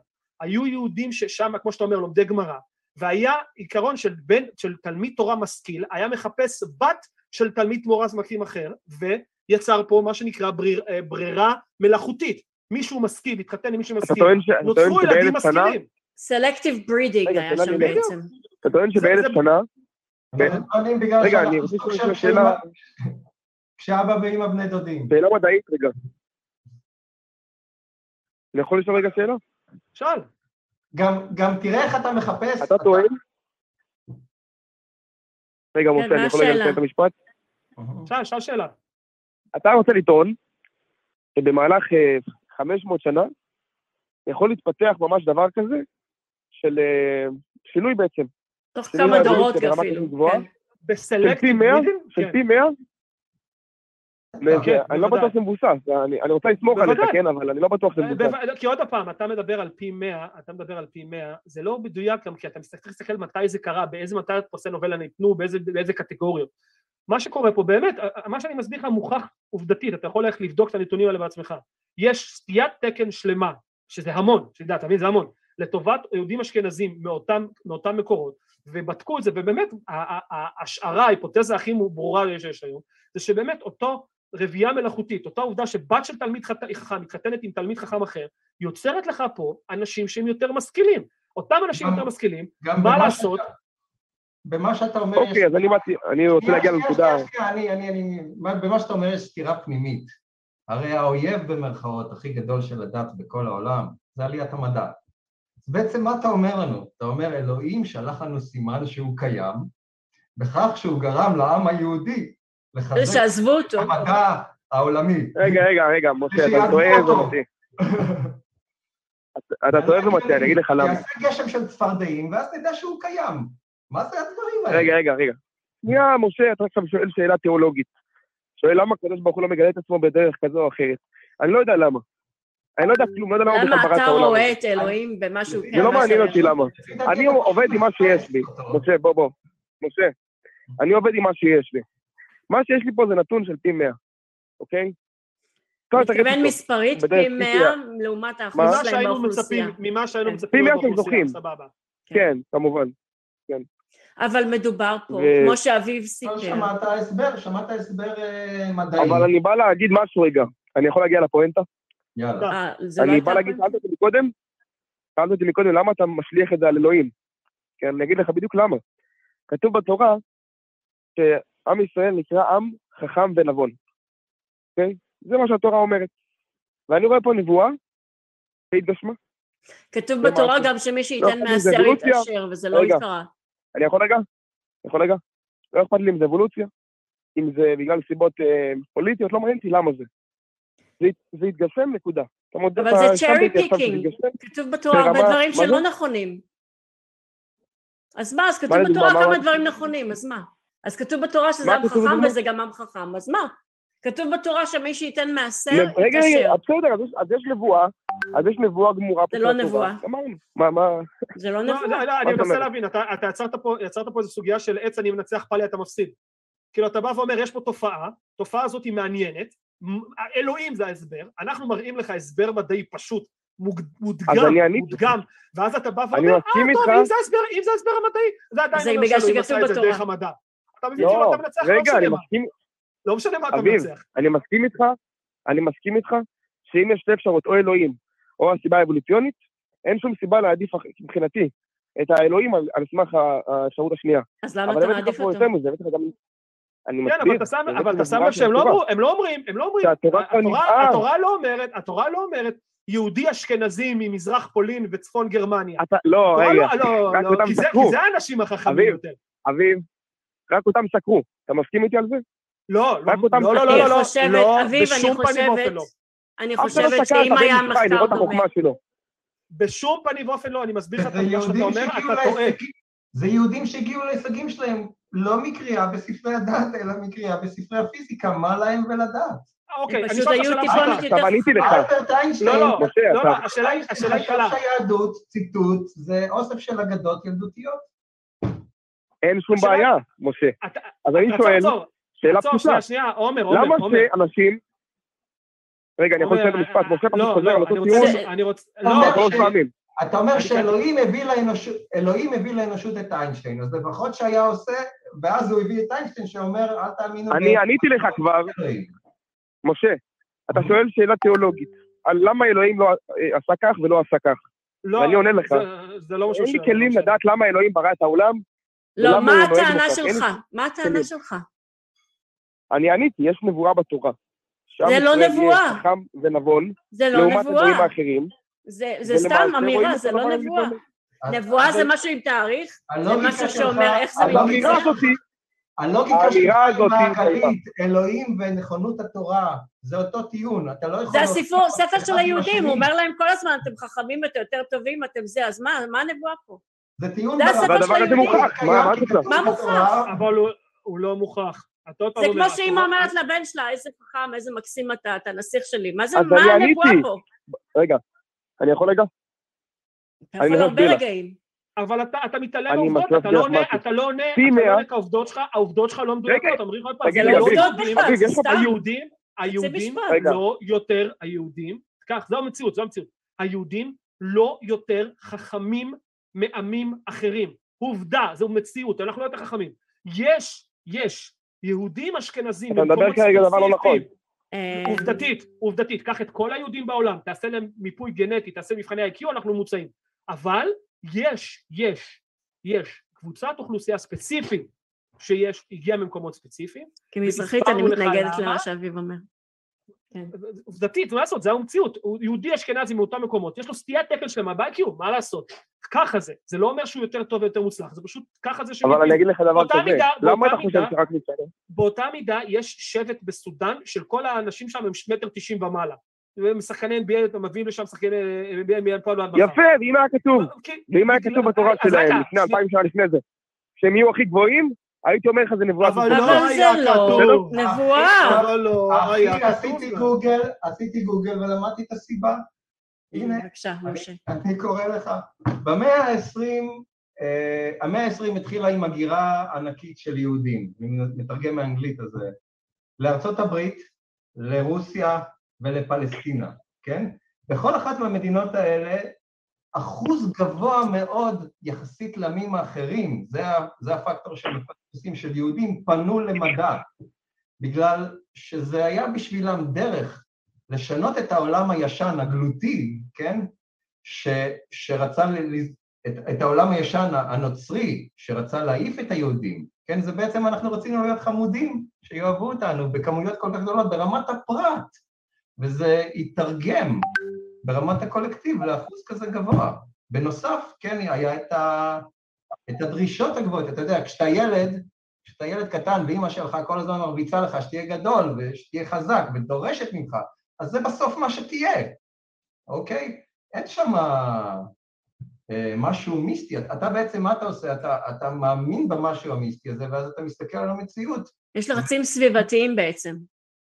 אגב, אני רק רוצה לציין שמישהו בצ'אט כותב שהפסוק המלא שאתה מצטט הוא רק כי עם חכם ונבון על זה שיש לו את התורה. ושוב אנחנו מדגישים לך, האנשים שאתה מדבר עליהם הם חילונים. מרבית המוחלטת של זוכי פרס נובל הם חילונים. אבל לעומת זאת דתיים תמיד מספרים על עצמם. הם רצו במצוינות שלהם להתקרב לנוצרים ופשוט להתקבל על ידם. מצד שני, אין לנו שום מידע כזה, ואם אנחנו באים ובודקים, האם בישיבות, סתם ישיבות או בתלמודי תורה, אחוז ה-IQ גבוה יותר? התשובה היא, ללא ספק, לא. הם לא נמוכים יותר, הם לא טיפשים יותר. לאיפה אתה כל כך בטוח במה שאתה מדבר? כי הדברים האלה נבדקים פעם אחרי פעם, אנחנו לא חייבים... תגגל את זה. מי בדק את זה בדיוק? תגגל את זה ובוא נמשיך לדעתי. יש דבר שנקרא מדעי חברה, בדוק את הנושא הזה, בדוק את הנקודה שהעלית, מי עשה? רגע, אני שואל לך ברצינות. מי עשה מבחני IQ בישיבות? על מה אתה מדבר? מה הקשר לישיבות שוב? מה תבדוק? איך תבדוק? רגע, אומר. לא מסובך לעשות דברים, למה שלא יעשו? איך יעשו מבחני IQ בישיבות? אם הם לא יודעים מתמטיקה, הם לא יודעים אנגלית, הם לא יודעים כלום. אז זה מה שאמרתי. IQ גם לא מדע תפוקמן. IQ לא מביא פרס נובל. שנים על שנים על שנים על שנים על שנים על שנים שאתה מת באוהלה של מדע. מביא לך פרס נובל. לא באוהלה של תורה. אני רוצה להגיד גם משהו. לא, אני מצטער, אני פשוט חייב לעבור, יש לנו עוד מתקשרים, אני מאוד מודה שהתקשרת, אני מאוד מצטער. אין בעיה. אנחנו נשמח ממש להתקשר עוד הפעם, יש לנו פשוט תוכנית מאוד עמוסה היום, ואין המון זמן לכל מתקשר, אז אני פשוט מאוד נהנה לדבר איתך, עומר, היה אחלה, נהיה לך ערב מצוין וחתימה טובה, ותתקשר עוד הפעם, אנחנו ממש נשמח. ביי. טוב, סבבה, דיברנו גם על זה, אני פשוט לא מצליח להבין את הנקודה הזאת של, יש פה תופעה מעניינת, אומרים סבבה, הנה ההסבר המדעי שלא דורש את אלוהים עבורה, אבל זה בכל זאת נבואה. זה לא מבין את זה. אפילו לא נבואה, זה סתם חצי משפט, כן. כן. טוב, יאללה, יש לנו, מי נבחר? מה בא לנו היום? תלך לפי מי שהתקשר קודם, אני ממש בעד ואמרנו שגם נעלה את זה בצ'אט, כסקר? גם בסך הכל. סבבה, זה אולי בסוף התוכנית נעלה. כל הפיזיקה המודרנית, וכל הפילוסופיה, וכל המתמטיקה, אתה יודע, בכל דבר יש את העבודה ויש את הקצפת. כן, אז לקצפת הצליחו להגיע יהודים, אבל את העבודה עשו נוצרים, גאוס, לייבניץ, כל המתמטיקאים הם לא יהודים. זה לא, זה גם לא... הגדולים, הם לא יהודים. לא, גם אף אחד מהנובלים הללו לא הגיע מלחקור תורה. כלומר, אף אחד לא פתח ספר תורה ואמר, אהה, מפה הצאתי את הגילוי המדעי המדהים הזה. זה אף פעם לא קרה, ever. אבל בסדר, טוב, ניבה היא, אנחנו לא מדירים נשים בקו האתאיסטי, וניבה אמרה שללכת למי שמחכה הכי הרבה זמן. אני במדעי המחשב, first in, first out, ככה אני רואה את זה, כן. סבבה. אז אנחנו נגיד ערב טוב לבן, שהוא נוטה למאמין, נקודה מעניינת, והוא רוצה איך אפשר להסביר אמונה. אז נגיד ערב טוב לבן, מה שלומך? ערב טוב. ערב מצוין, מה יש לך בשבילנו היום? קודם כל תודה על השידור, ממש מעניין. אז בואו אני אקצר לכם. מהנקודת מבט שלי, אני אספר לכם ממש בקצרה, אני כאילו גדלתי בבית יהודי, אוקיי? שהחוויה שלי כיהודי זה היה יותר כמסורת. אחר כך זה השתנה, כי כשיוצאים החוצה, אז אתה יודע, נגיד סתם, התחלתי להתעניין להתקרב לתורה וכל זה, ללכת לשיעורים, ודווקא כשהתחלתי ללכת לשיעורים אצל רבנים וכל זה, ודווקא גיליתי כמה אני רוצה להתרחק, כמה נאמרים דברים שהם מבחינתי לא הגיוניים. כמו שבהרבה שיעורים עושים הפרדות בין נשים לגברים, בין מזרחים לאשכנזים, הרבה פעמים נשמעים מילים כמו גויים, ודברים כאלה שלא התחברו לי אישית עם המוסר. אתם מבינים אותי כאילו? בהחלט. אבל מצד שני, יש לי את היהדות שגדלתי איתה בבית, שזה המסורת, כאילו, שהיא חשובה לי, כאילו, נגיד, לעשות חגים, אוקיי, נפלא. לעשות את הדברים האלה, לקום בבוקר, להתפלל. להתפלל זה פחות מוצא. רגע, עצור, שנייה, עצור, פה אנחנו עוצרים, עצור. חגים, אחלה. חגים אנחנו יכולים להסכים שגם כאתאיסטים מוחלטים, אין בעיה לחגוג משהו, כי זה כיף. יש שחוגגים, כן. כיף לחגוג דברים, לא? אנחנו יכולים להסכים על זה. עכשיו, ביקשתי לי להתפלל, זה כבר משהו אחר לגמרי, זה משהו, חגים אתה עושה בדרך כלל כקבוצה, מה הכיף בחג? אתה חוגג אותו עם משפחה, עם חברים, אתה עושה איזה אירוע מיוחד, אוכל, דיבורים, כל הסיפור. להתפלל זה משהו שאתה עושה מאוד לבד עם עצמך. אני לא בטוח שתשם אותם באותה קטגוריה. לא, אבל גם תפילה, שאני קם בבוקר ואני אומר תודה, כאילו זה כל הקטע להגיד תודה, אני לא יכול להוכיח לך שאלוהים קיים, אין לי כלים. אז אפשר להחליף את זה במדיטציה? רק שאלה, כן? כאילו זה יכול להיות גם מדיטציה של תודה וסדר היום ומה חשוב לי? אוקיי. יכול מאוד שיש, אני אף פעם לא אחווה משהו שמישהו אחר חווה, יכול להיות שמישהו אחר בעולם שגדל כבודהיסט או מוסלמי או נוצרי מרגיש דברים אחרים, אני לא אומר... החוויה שלי היא שזה איפשהו לקום בבוקר ולהגיד תודה, זה איפשהו 10 דקות כאלה שהם, אני עושות לי טוב, בוא נגיד את זה. תודה למי? זה עושה טוב מאוד, זה לא ספק. כן, עוד פעם, תודה לאלוהים, עוד פעם, אני לא יכול להגדיר לך מי זה אלוהים או להוכיח, אבל כן, בעיקר מה שאני אומר שהמסורת אצלי חשובה, אבל אני בהחלט חושב שיש בעיה כיום בחברה, אפילו אם יוצאים החוצה לרחוב, ממש רואים את זה. כאילו, אבל עוד פעם, הבעיה היא הדרת נשים, שלא מקבלים את הקהילה הגאה נגיד, שלא מאפשרים נישואים לקהילה הגאה. אתה שואפת כמה שפחות שונות, כמה שיותר כולם קופי פייסט. כל פעם כשיש שונות, היא מנסה להילחם בזה בכפוף לשיקולי עלות תועלת. זה הכל. נכון, נכון. אנחנו בני אדם, ומה שאנחנו צריכים מהאבולוציה, הכוח שלנו בחברה, אנחנו כאדם אחד, אנחנו לא יכולים להדליק אש. ביחד אנחנו מגיעים לירח. וכל המוח שלנו, וכל הקוגניציה שלנו, נגיע על זה שנרגיש שבט, כן? באנגליה יש לך מקומות שהם עשו דברים גאוניים לפני 5,000 שנה, הם הצליחו לבנות בתי קברות כאלה, שבשעה 12 האור מגיע, וזה היה המסורת שלהם, כן? לפני 5,000 שנה הם דיברו עוד על מסורת של... זה פשוט אנושיות, כן? הדת היא דבר נורא אנושי. זה פשוט חלק מאיתנו, אנחנו נולדים עם תשתית לקבל אלוהים, והקשקוש, סליחה, הראשון שמכניסים לנו לשם, נתפס, כי זה פשוט, זה סוג של איבר שמגיע אלינו אחר כך, והופך אותנו לבני אדם. בן אדם חי בשבט, בלי שבט אין לו שום ערך. הוא רוצה למות כשאין לנו את השבט, כשאנחנו בודדים, יש לנו כאב פיזי. כן, אז זה פשוט... כן, אני מוביל אותך, אני מבין בדיוק על מה אתה מדבר, אני מסכים איתך לגמרי. כן, אני חושב ש... וזה הכיף שבתפילה... זה אנושי, כמו שאתה אומר, זה אנושי. גם תפילה עוזרת לך. תפילה גם עוזרת לך לעשות לעצמך בראש סדר עדיפויות, מה באמת אתה רוצה, מה באמת חשוב לך, מה אתה שמח, מה אתה לא שמח. אבל כמובן שאתה יכול לעשות את זה גם בלי להכניס את המילה אלוהים, כן? גם המציאות היא מאוד אכזרית, והתפילה היא סוג שנותנת לך תחושה שאתה עושה משהו. אתה לא ממש. אתה מוריד את האחריות.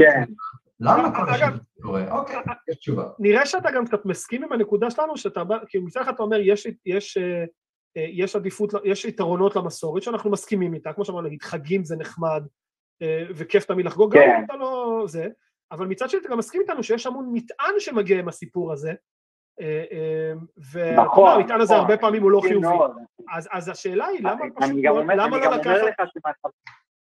למה לא לקחת את המסורת הטובה ולהיפטר מהישנה?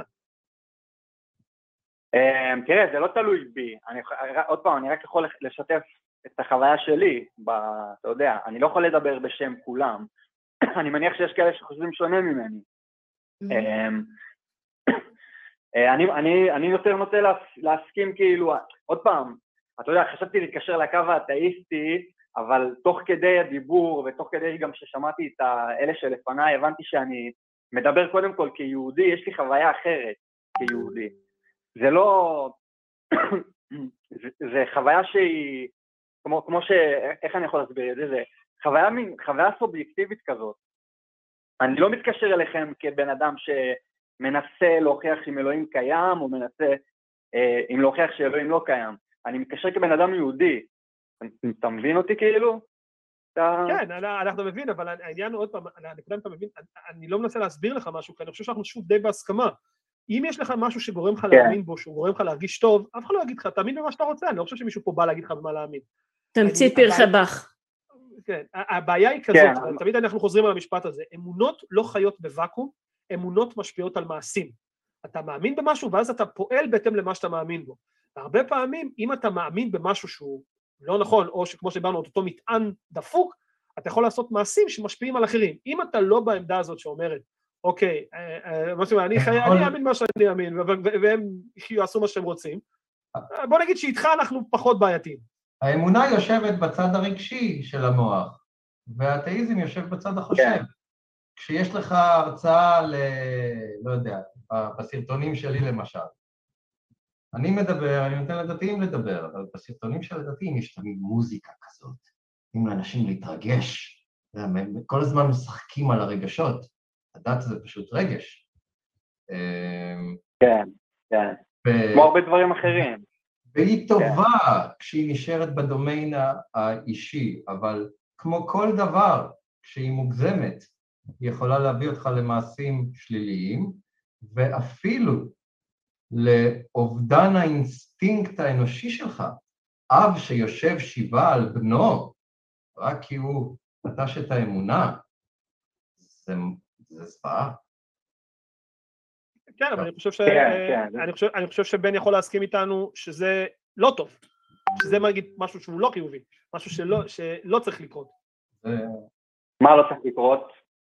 שאב, שאם נגיד מישהו, אם בן של מישהו יוצא מהארון, אז הוא יישב עליו שבעה. או נוטש את הדת. זה מה שאני אומר, זה נורא, זה מה זאת אומרת, זה מה שאני... אתה מסכים איתנו שזה הרע. זה השלב שבו... אני כיהודי לא מוכן לקבל את זה. אתה לא מבין, דווקא כיהודי, אני לא מוכן לקבל את זה. כאילו, אני לא מוכן לעשות חרם על אף אחד. מה אנחנו לומדים את זה? שאין כזה דבר יהדות. כל אחד, פשוט, מה שמרגיש לא נכון. מי שבן אדם טוב והוא יהודי, הוא יהיה בן אדם טוב, מי שהוא בן אדם קקה והוא יהודי, הוא יהיה בן אדם קקה. כל אחד, אתה יודע, סוג של מצדיק את עצמו בעזרת זה, ואז לא צריך לחשוב. כן, אבל... כן.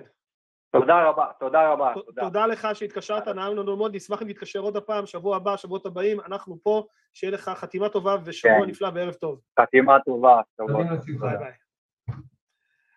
טוב. נהדר שיש כל כך הרבה מתקשרים. אני מיד מעלה את המתקשר הבא, אבל לפני זה אני עושה הקדמה, כי מי שאנחנו יכולים לראות זה בראל, ובראל כבר דיבר איתנו כמה פעמים בעבר, ובראל גם מתאים לך, משה, כי הוא אוהב לדבר גם ענייני מדע הרבה פעמים, אבל אני רק רוצה לעשות פה איזשהו ניקוי שולחן בנושא הזה של מדע ודת, כי לפני שאנחנו מדברים. אנחנו הקו התאיסטי, אנחנו לא הקו המדעי, אני וניבה, וגם משה עם תאיסטי, לא אנשי מדע, אנחנו לא עוסקים במדע ביום יום. משה פיזיקאי. אבל הוא עוסק פיזיקאי לשעבר, כן. לשעבר, זהו. כן. לא, אבל אנחנו מבינים מדע, אנחנו יודעים לתקשר אותו, אנחנו יודעים להסביר מה המדע אומר, אנחנו יודעים להסביר למה, אנחנו יכולים להציג את הראיות. אם מישהו שואל אותנו מה המדע אומר, אנחנו יכולים להסביר את זה. אם מישהו שואל אותנו למה המדע אומר... כמידת הבנתנו, אנחנו לא... כמידת הבנתנו, זה. לא מדענים במקצוע. בדיוק, אנחנו באים ושמים בידיים, מה שאנחנו מבינים, הקונצנזוס המדעי בתחום, אומר כך. אם מישהו שואל ורוצה הסברים, יקבל בשמחה. אם מישהו מתקשר ונתחיל להתווכח על הדברים הללו, פה אנחנו אומרים, חברים, אנחנו לא אנשי מדע. הקונצנזוס המדעי אומר ככה, אתה לא מסכים עם הקונצנזוס המדעי, דבר איתם. תפרסם את תעשה מחקר, תציג ראיות, תפרסם את זה במכונים מדעיים, תשנה את הפרדיגמה המדעית ואסוף את פרס הנובל שלך. אבל אנחנו לא, אני לא בא להגן פה, וניבה לא בא להגן פה, אנחנו לא נגן פה על למה המדע אומר ככה וככה, מעבר להסברים שהוא נותן, או להתחיל לריב על זה, כי אנחנו לא אנשי מדע, זה לא התכלית. התשתית שעליה התפתח המדע המודרני, זו מילה שדתיים מאוד אוהבים להשתמש בה, והיא נאורות, בלי בכלל להבין מה היא אומרת. נאורות זו תפיסה, כן? שאומרת שלכל דבר שלנגד עינינו יש הסבר רציונלי, ואנחנו צריכים פשוט למצוא אותו, אוקיי? שאנחנו הולכים פשוט לאן שהראיות הולכות, ולא לאן שהרגשות שלנו הולכים. אין בעיה, וזה שוב אני אומר, אנחנו מסוגלים ואנחנו אוהבים ראיות, ונוכל להציג ואפשר לדבר על ראיות, אבל אם מתחילים לריב, האם הראיות אומרות ככה או לא ככה או כן ככה, זה לא המקום פה, כי שוב, אנחנו לא עוסקים בתחום, אם אתה רוצה לריב, תריב עם מי שעוסק בתחום, כי זה המקומות. כי לפעמים השיחות יכולות להגיע למקום הזה, וזה לא נקודת הקו.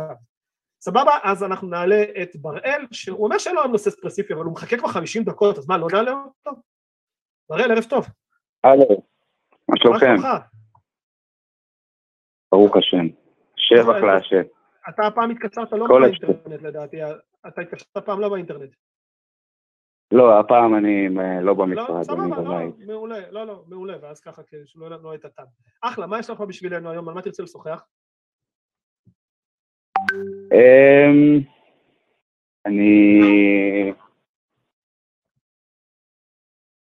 אני רוצה לשוחח איתכם על נבואות ועל אנשים צדיקים. בוא ננסה את זה, נושא קצת כבד, כאילו הרבה. בא לך יותר טיפה להתמקד, משהו יותר נבואות. הנבואה הכי טובה שאתה מכיר, או הצדיק שאתה חושב שצריך בגללו, משהו שכאילו, שיכול להוות טיעון שאפשר לדבר עליו? אני חושב שצדיקים הם ראייה לכך שהקדוש ברוך הוא עמד ושתל, גם כתוב בתורה, עמד ושתל בכל דור. אנשים צדיקים, תורה מידע עליהם. אני כבר אתן משה וניבה לעזור לנו. משה קודם כל לא עורך. לא, אבל מה זה צדיק? מה זה צדיק? בדיוק, תגדיר מה זה צדיק. אז יפה, אז ההגדרה, התורה מידע עליהם, שזה אנשים שהקדוש ברוך הוא בסייעתא דשמיא עוזר להם שמקטנות הם לא חוטאים, לא במחשבה, לא בדיבור ולא במעשה.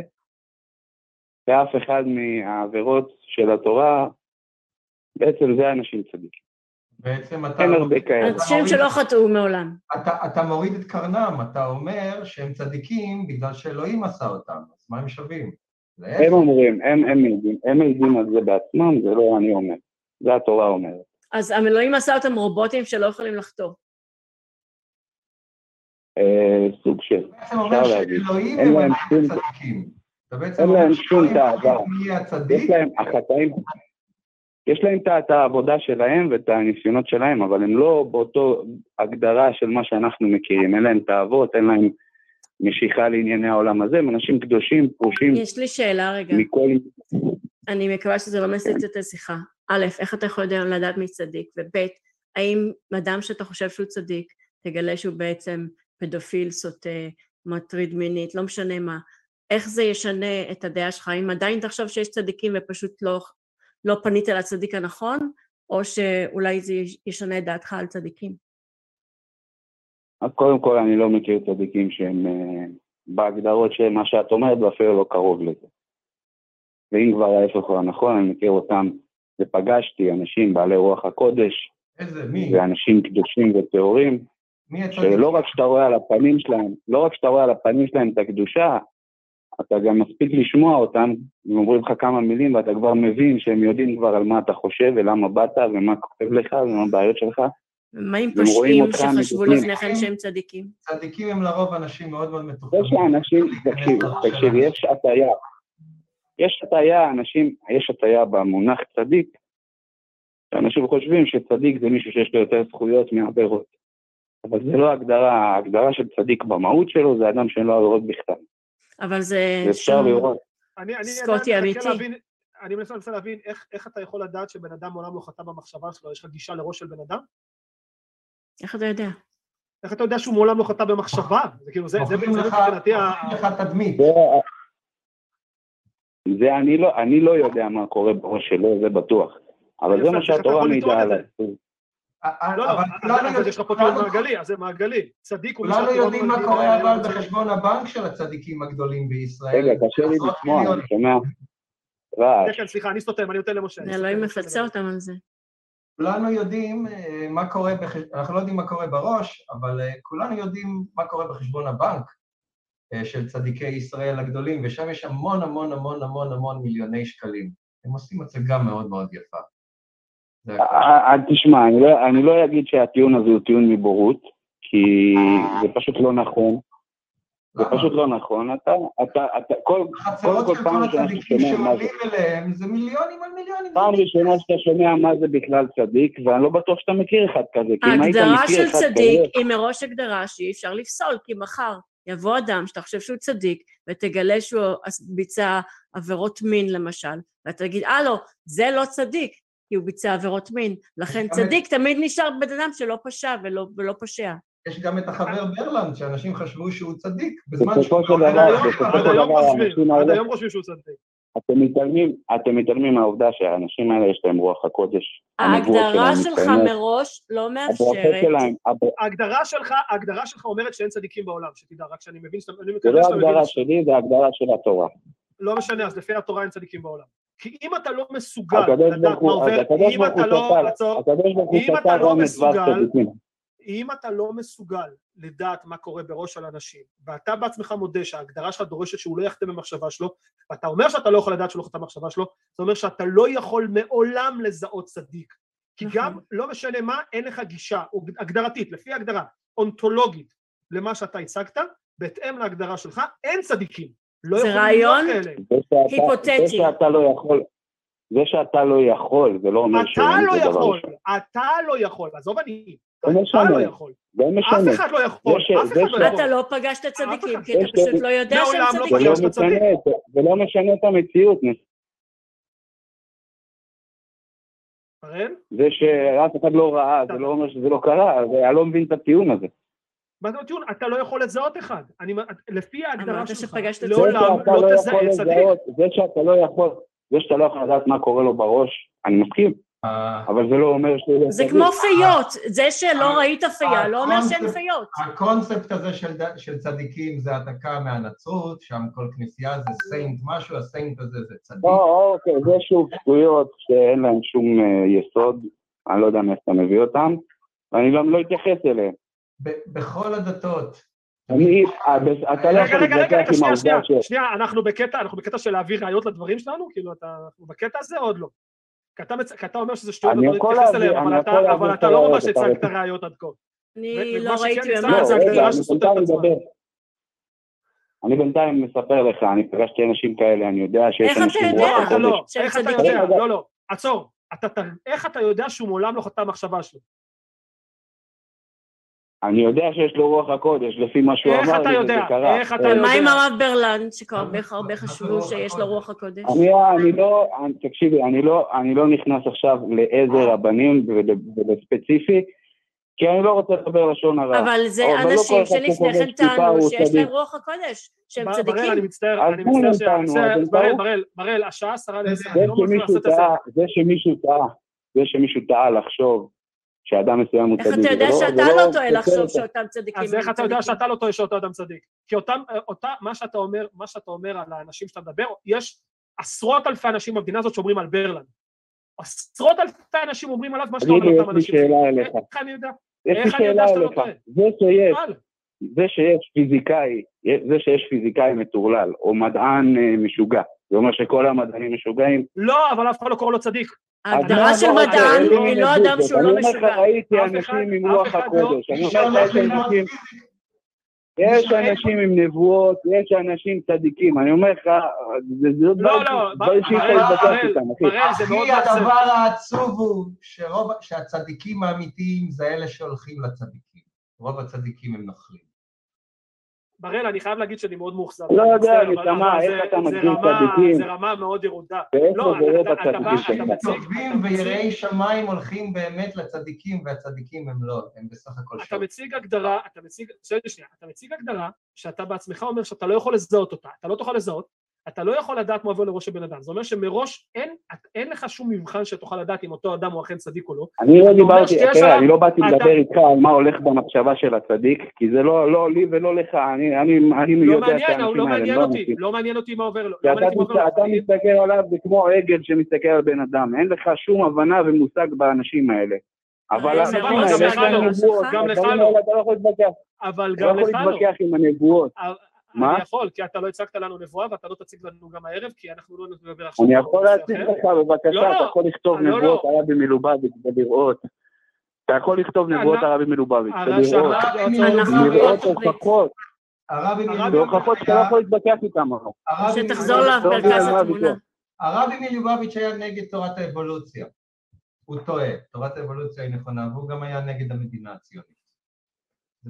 תנועת חב"ד היא תנועה אנטי-ציונית. הוא טועה, זה שהחלטת שהוא טועה, זה אומר שאתה צודק, אני לא מבין איך זה עובד פה.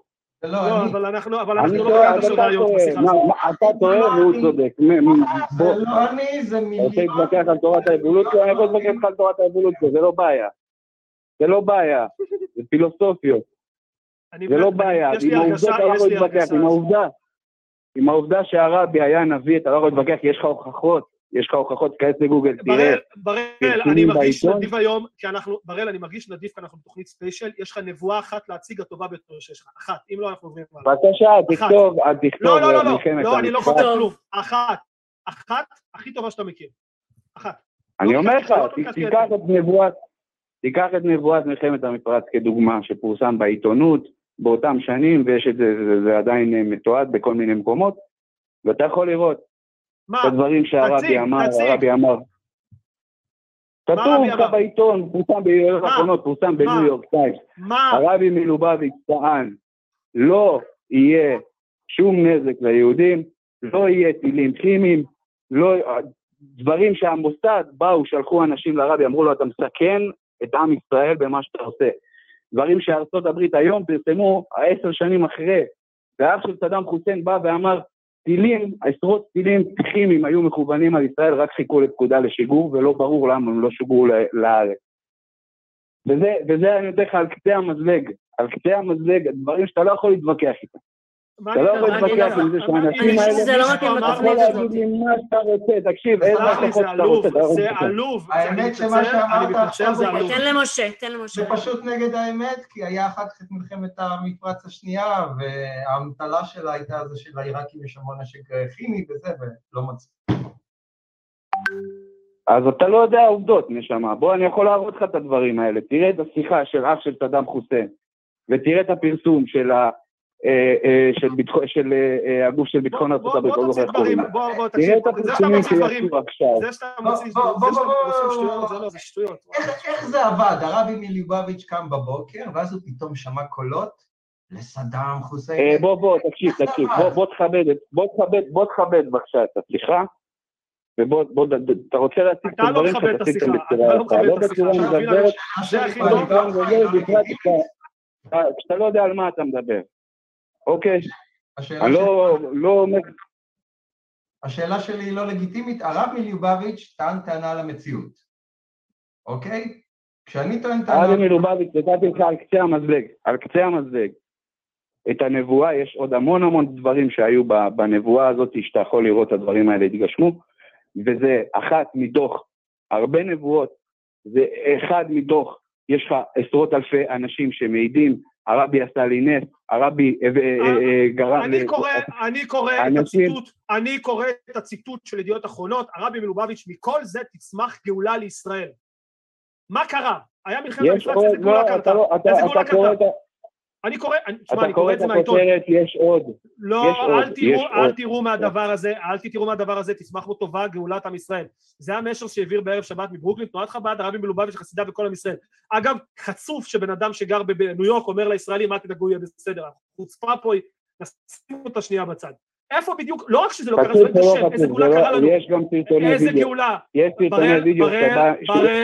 בראל, תענה לי על השאלה, איזה גאולה קרה לנו במלחמת המפרץ? אני מרגישה שזה מבזבז לנו את השעה. ממש, אין לי זמן לזה, זה פשוט מביש. בראל, אתה הבאת לנו דברים יותר טובים בעבר, זה פשוט רמה מאוד נמוכה, נתנצל. מה, איזה, איפה, איזה גאולה קרה לנו במלחמת המפרץ? זה לא קשור, זה פשוט משהו שאפשר לדבר עליו שעה. אתם לא יכולים להבין את זה. אין בעיה, אנחנו מפגרים, שיהיה לך ערב טוב. תנו עצמי עמוק, אבל אתה לא מצליח לשפר אותנו. שיהיה לך ערב טוב בראל, וחג שמח לתוכנית הבאה. אני אשמח לשמוע את בראל כשיש לנו הרבה זמן לדון בדברים, כי היום אין לנו הרבה זמן, אז אנחנו לא יכולים. משהו מדעי, חשבתי משהו מדעי למשה. זה אף פעם לא קרה, אז זה לא יפתיע אותי, יפתיע אותי כשזה יקרה. אני מתנצל, אבל נבואה, יופי, מה כתוב בעיתון, אתה קורא, ואני באמת, מי שרוצה יכול לעשות גוגל, תפתחו, מכל זה תצמח גאולה לישראל. לא קרה. מלחמת המפרץ לא הביא לנו שום גאולה מיוחדת, לא הזכרה משהו מיוחד בכל מלחמת המפרץ. זה לא אותה יהדות שאומרת שהנבואה נתנה לשופטים? זה פשוט חצוף, אבל לא משנה, ואנחנו לקראת סיום התוכנית, אבל יש לנו מתקשר אחד שחיכה שעה, מה, לא נעלה אותו? ואמרנו שקצת ניתן ערכה היום, אז זה בסדר. יש לנו את פרץ, שרוצה להרחיב על השיחה לגבי תחום הנשים, ופרץ, ערב טוב לך. וגם בצ'אט, מאוד לוחצים שנעלה עליו כבר, כן, נעלה אותו. בצ'אט לוחצים. הנה. אני מתנצל. שלום, ערב טוב. ערב מצוין לך, מה שלומך? אני אשמור אתכם. אתם שאלתם כמה שאלות יפות את ישראל, ואני אשמח לענות על זה, ודבר שני, אם תרצו, אתם יודעים, בלי ויכוחים, כל בדרך אחרת, אני רואה ברוך השם, יש לכם דרך אחרת, אני שומע אתכם, ואני אשמח לדון על הרב ברלנד. אבל קודם השאלות ששאלתם... בוא נתחיל עם אנשים, מה שהתקשרת עליו. בכיף, אתם שאלתם על כל העניין הזה של הדרת נשים, וישרפו דברי תורה ולא ינתנו לנשים, למה אישה לא יכולה להתפלל ליד בעלה, למה לא יכולה להיות שופטת וכו'. התורה באמת מתייחסת לזה, לכל המפרשים מסתובבים סביב זה הרבה, ואחד הדברים שאנחנו רואים אצל האישה, שהקדוש ברוך הוא נתן לה בינה יתרה. אחד הסיבות זה בגלל שהיא מתעסקת עם הילדים, כי היא מניקה אותם, אז... כביכול הבינה ששייכת ללב, אז היא מעבירה להם את הבינה וכו'.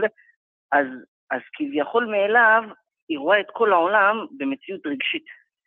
לא משנה מה. לא משנה, המציאות של האישה היא רגשית.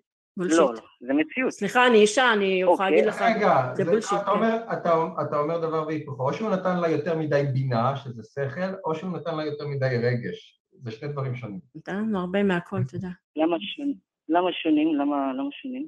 בינה זה שכל. שכל ורגע, אנחנו יש לנו מוח, המוח שלנו... בינה זה חוכמה, זה שכל.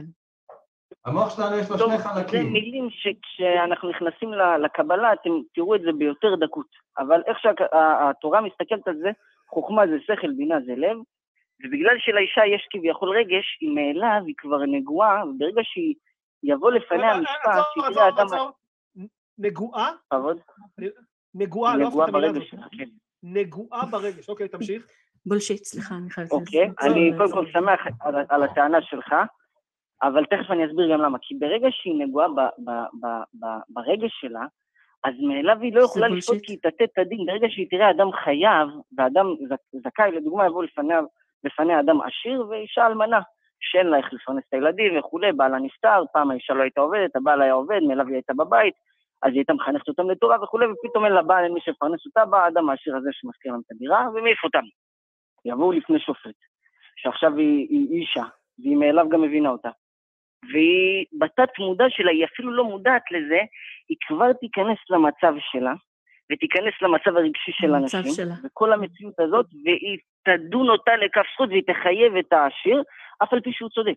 ואם יבוא את זה לפי משפט גברים, באמת יכול להיות שאותו דיין הוא צדיק, אבל הוא יהיה חייב לשפוט דין אמת, אז הוא באמת יגיד, באמת, את חייבת כך וכך, אבל הוא יוכיח אחר כך את העשיר. אתה באמת ניכר. אני יכולה כאישה להגיד משהו? רגע, אני רוצה שניבה תענה, אני רוצה, אבל אני פשוט חייב להגיד שזה מטריף אותי, שהטיעון שלך הוא בעצם זה, אישה יותר אמפתית, ואמפתיה זה דבר רע, זה בעצם מה שאתה אומר פה, לעזוב את כל החרה שבפנים, אבל בשביל זה אני כבר נותן לניבה. ניבה, אני משסה אותך. ראשית, אמפתיה היא לא נחלתן הבלעדית של נשים, יש הרבה אנשים אמפתיים שהם גברים, שזה ממש מכוער לקחת מהם את כל הדברים הטובים והרגשיים, ולשייך אותם לנשים, כאילו גברים הם איזה בול עץ חסר רגשות, כן? דבר שני, אפילו אמרו בצ'אט, ג'אד ג'ודי, שזו תוכנית מאוד מצליחה בארצות הברית, של שופטת נהדרת, שהפסקים שלה הם כל כך מעניינים וכל כך בחוכמה, שזה רץ כבר שנים ואנשים פשוט יושבים ורואים אותה מרוב שהיא מעניינת, כן? מה שאמרת, אני לא רוצה לדבר בצורה לא יפה, אבל זה bullshit, forgive my French, זה כן? זה הרבה מאוד חרטוטים על חרטוטים, על למה לא נותנים לנשים זכויות שוות, זה ממש חרטוט. אין שום סיבה שאני, משה ואביו, נשמע את אותו מקרה ולא נשפוט באותה דרך, או אם נשפוט באותה, או בדרכים שונות, אין שום סיבה שזה יהיה בגלל שאני אישה, כן? אני משתמש ברציונל שלי בדיוק כמו שמשה משתמש ברציונל שלו, ובדיוק כמו שאביו משתמש ברציונל שלו, ואנחנו עובדה שהגענו למסקנה דומה. בפועל בישראל יש שופטות מלא, והן עושות עבודה טובה מאוד. בהחלט. את מסכימה איתי שהטבע של הגבר והטבע של האישה הוא שונה? מסכימה איתי שזה בחוש? באיזה טבע? מה זה הטבע של האישה? אני אסביר לך. אישה, מאליו, ברור העולם ברא אותה בצורה כזאת, שהיא מקבלת מציאות, יביא לבעל החליטים, איך אני מקבלת? מה? מקבלת מה? אני אומר, את אישה, הוא צריך להסביר לך. כן. תסביר לי איך נבראתי. בחורים של האישה, יש לה בגנים שלה, גם כל מיני מערכות שהקדוש ברוך הוא ברא אותה, שאם זה, שהיא עוסקת בתארת המשפחה, ואם זה, כל הילודה שמציאות... מה זה תארת המשפחה? מי עוסק בתארת המשפחה? מה זה מעניין בכלל? לא, אני מסביר, בטבע של האישה, המציאות עכשיו... שום טבע, אין לי שום... תקשיב רגע, אני ובעלי, טיפוסים מאוד דומים, מאוד רציונליים, אין לי שום טבע הרבה יותר אמוציונלי ממנו, כן? בעלך מוליד? בעלך יכול להוליד? מציאות שלו. מה זה קשור? מציאות שלו. מה זה קשור? זה פשוט בולשיט אחרי בולשיט אחרי בולשיט. בואו נקשיב, אביב, אתה שומע אותי? הוא רוצה לדבר על גבר. הוא רוצה לדבר על גבר, כי נשים לא מבינות אותו. לא, זה דברים שלא שייך לדון עליהם. ניבה, אני לא הולך להסביר, אבל שתהיה, אני כאן רוצה לשאול לך. אני רוצה להתמקד בנקודה ספציפית, כי אני חושב שהנושא הזה קצת סוטה ממה שבאמת חשוב. האם אתה, יש לך אח, אבא? ודאי. האם אתה זהה להם? אתה זהה, אתם אותו בן אדם? אותו בן אדם, ודאי שלא. דומה, לא זה. לא, אתם שונים. אז האם אנחנו יכולים להסכים שלא כל הגברים אותו דבר? יש גברים שהם יותר חזקים, יותר חלשים, יותר רציונליים, יותר רגשניים. יפה. נכון. האם אנחנו יכולים להסכים שלא כל הנשים אותו דבר? יש נשים יותר רגשיות, פחות רגשיות, יותר חזקות, פחות חזקות? נכון. אז אם לא כל הגברים אותו דבר, ולא כל הנשים אותו דבר, למה שדברים מהסוג הזה לא ייבחנו על פי היכולות של אותו אדם? למה לא לשפוט אדם בהתאם ליכולותיו האישיות שלו, בהתאם אם אישה רציונלית או גבר? לא, אתה לא בא להגיד, אתה הצגת פה את טבע האישה, כל הנשים לא רציונליות, כל הנשים רגשיות, וזה לא להפריע. לא, אז רגע, אז לא הבנת אותי נכון. אני בא להגיד שבגלל שאישה במציאות שלה היא שונה מהגבר, גבר לא יכול להוליד, אישה יכולה להוליד. נשים שונות מגברים אנחנו מסכימים, אנשים שונות מגברים אנחנו מסכימים. יפה, זה מה שרציתי להגיד. יפה, אבל זה לא הצלחת להסביר למה אישה כי יש שופטת פחות טובה. לא הצלחת להסביר למה אישה כי פחות טובה. איזה עמקות יש בתורה. בגלל המציאות הזאת שגבר הוא לא אישה ואישה הוא לא גבר, וזה כולל את מבין, אז המציאות שלהם בתת מודע זה דבר שהוא לא יהיה מודע אליו. לא, רגע, לא, אתה לא תעשה לי את זה. אנחנו הסכמנו שלא כל אנשים אותו דבר, אז למאיפה אתה מביא את זה? לא, עוד פעם, אישה. לא כל אנשים אותו דבר, לא כל אנשים זה עוד. נכון. לא כל אנשים. נו, אז ודאי שמזאת, אבל יש ניואנסים שתיים בנפש. גברים יותר חזקים מנשים? על פי רוב. ככלל, בממוצע, כן. גבר ממוצע חזק יותר פיזית מאישה ממוצעת, נכון? יפה. האם זה אומר שלא קיימות נשים שיכולות לכסח אותי ואותך את הצורה ולשבור אותנו? אפילו ביחד, אני מסכים. יפה, ביחד אנחנו שוברות אותנו אחת על שתינו. יפה. אז מה זה קשור? אז האם בגלל שאישה היא לא יכולה להיות לוחמת נהדרת, היא לא יכולה להיות שופטת, היא לא זה... העובדה שגם אם... יפה, אבל לא, אבל התורה שלך אוסרת עליה. לא, אל תשאל אותי שאלה. אתה תענה לי, למה התורה שלך אוסרת? לא, אני אענה לך. ברוריה, לא הייתה נביאה לעם ישראל, היא לא הייתה שופטת, את עם ישראל הייתה שופטת. אחלה, אבל אתה לא עונה לי לשאלה, למה נשים לא יכולות לעשות? מה קרה בדרך? משה, יפה, משה. בגלל שהיא, לכאורה זה, קודם כל זה מחלוקת אם הייתה שופטת, או רק אומרת הלכות, כי יש ראשונים מפורשים שמסבירים שהיא לא הייתה שפט רק אומרת הלכות, יש מי שאומר שבגלל שהיא הייתה נבואה, אז היה חוכמה אלוקית, זה בדיעבד. אז היה לה כבר שכל היא אכלה. לא רלוונטי. אתה מבין? אחי, אני מציע הסבר אחר. בניגוד לאחרות. הדת יש לה אינטרס בכל מיני דרכים, פשוט לבטל הבדלים, פשוט לייצר תבניות, אוקיי? והם מנסים להצדיק את זה בכל מיני דרכים, ואתה נופל למלכודת הזאת. אישה וגבר חוץ מההבדלים הפיזיים, זה בדיוק אותו דבר, מה שאכן גורם להבדלים... לא, זה משפיע, מה זאת אומרת? זה משפיע על הנפש שלה. זה הרצחת וגם ירשת מה שאתה עושה, מגדלים את הנשים אחרת. למה? תסביר למה? אמרו שהן יוצאות אחרת. אז אתה מבין? נו, אז כל המערכת הרוחנית שלה היא אחרת, מה זאת אומרת? בולשיט! היא מנוהלת אחרת, היא הכל... אני לא יכולה לשמוע, זה בולשיט.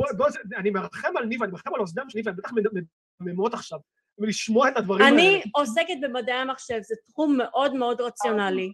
אני מכירה הרבה מאוד גברים שהרבה פחות רציונליים ממני, ואני לא מבינה מאיפה תביא את הבולשיט הזה. אני חושבת שגע אותי לשמוע את זה. כל פעם אתה מספר לי איך המערכת האישית שלי מאוד רגשית, וזה מאוד משפיע עליי, אל תספר לי עליי, אני יודעת מה אני. פרץ, אני מכיר אותך 10 דקות, ואני אומר לך שמדעתי, אתה מהותית פחות רציונלי והרבה יותר רגשי מניבה, ואם אני צריך לבחור מביניכם מי שופט, אני בוחר בפעמיים ביום. הבן שבא לבדוק למה אני צועקת בולשיט כל הזמן. אני בוחר בכל יום ופעמיים בשבת.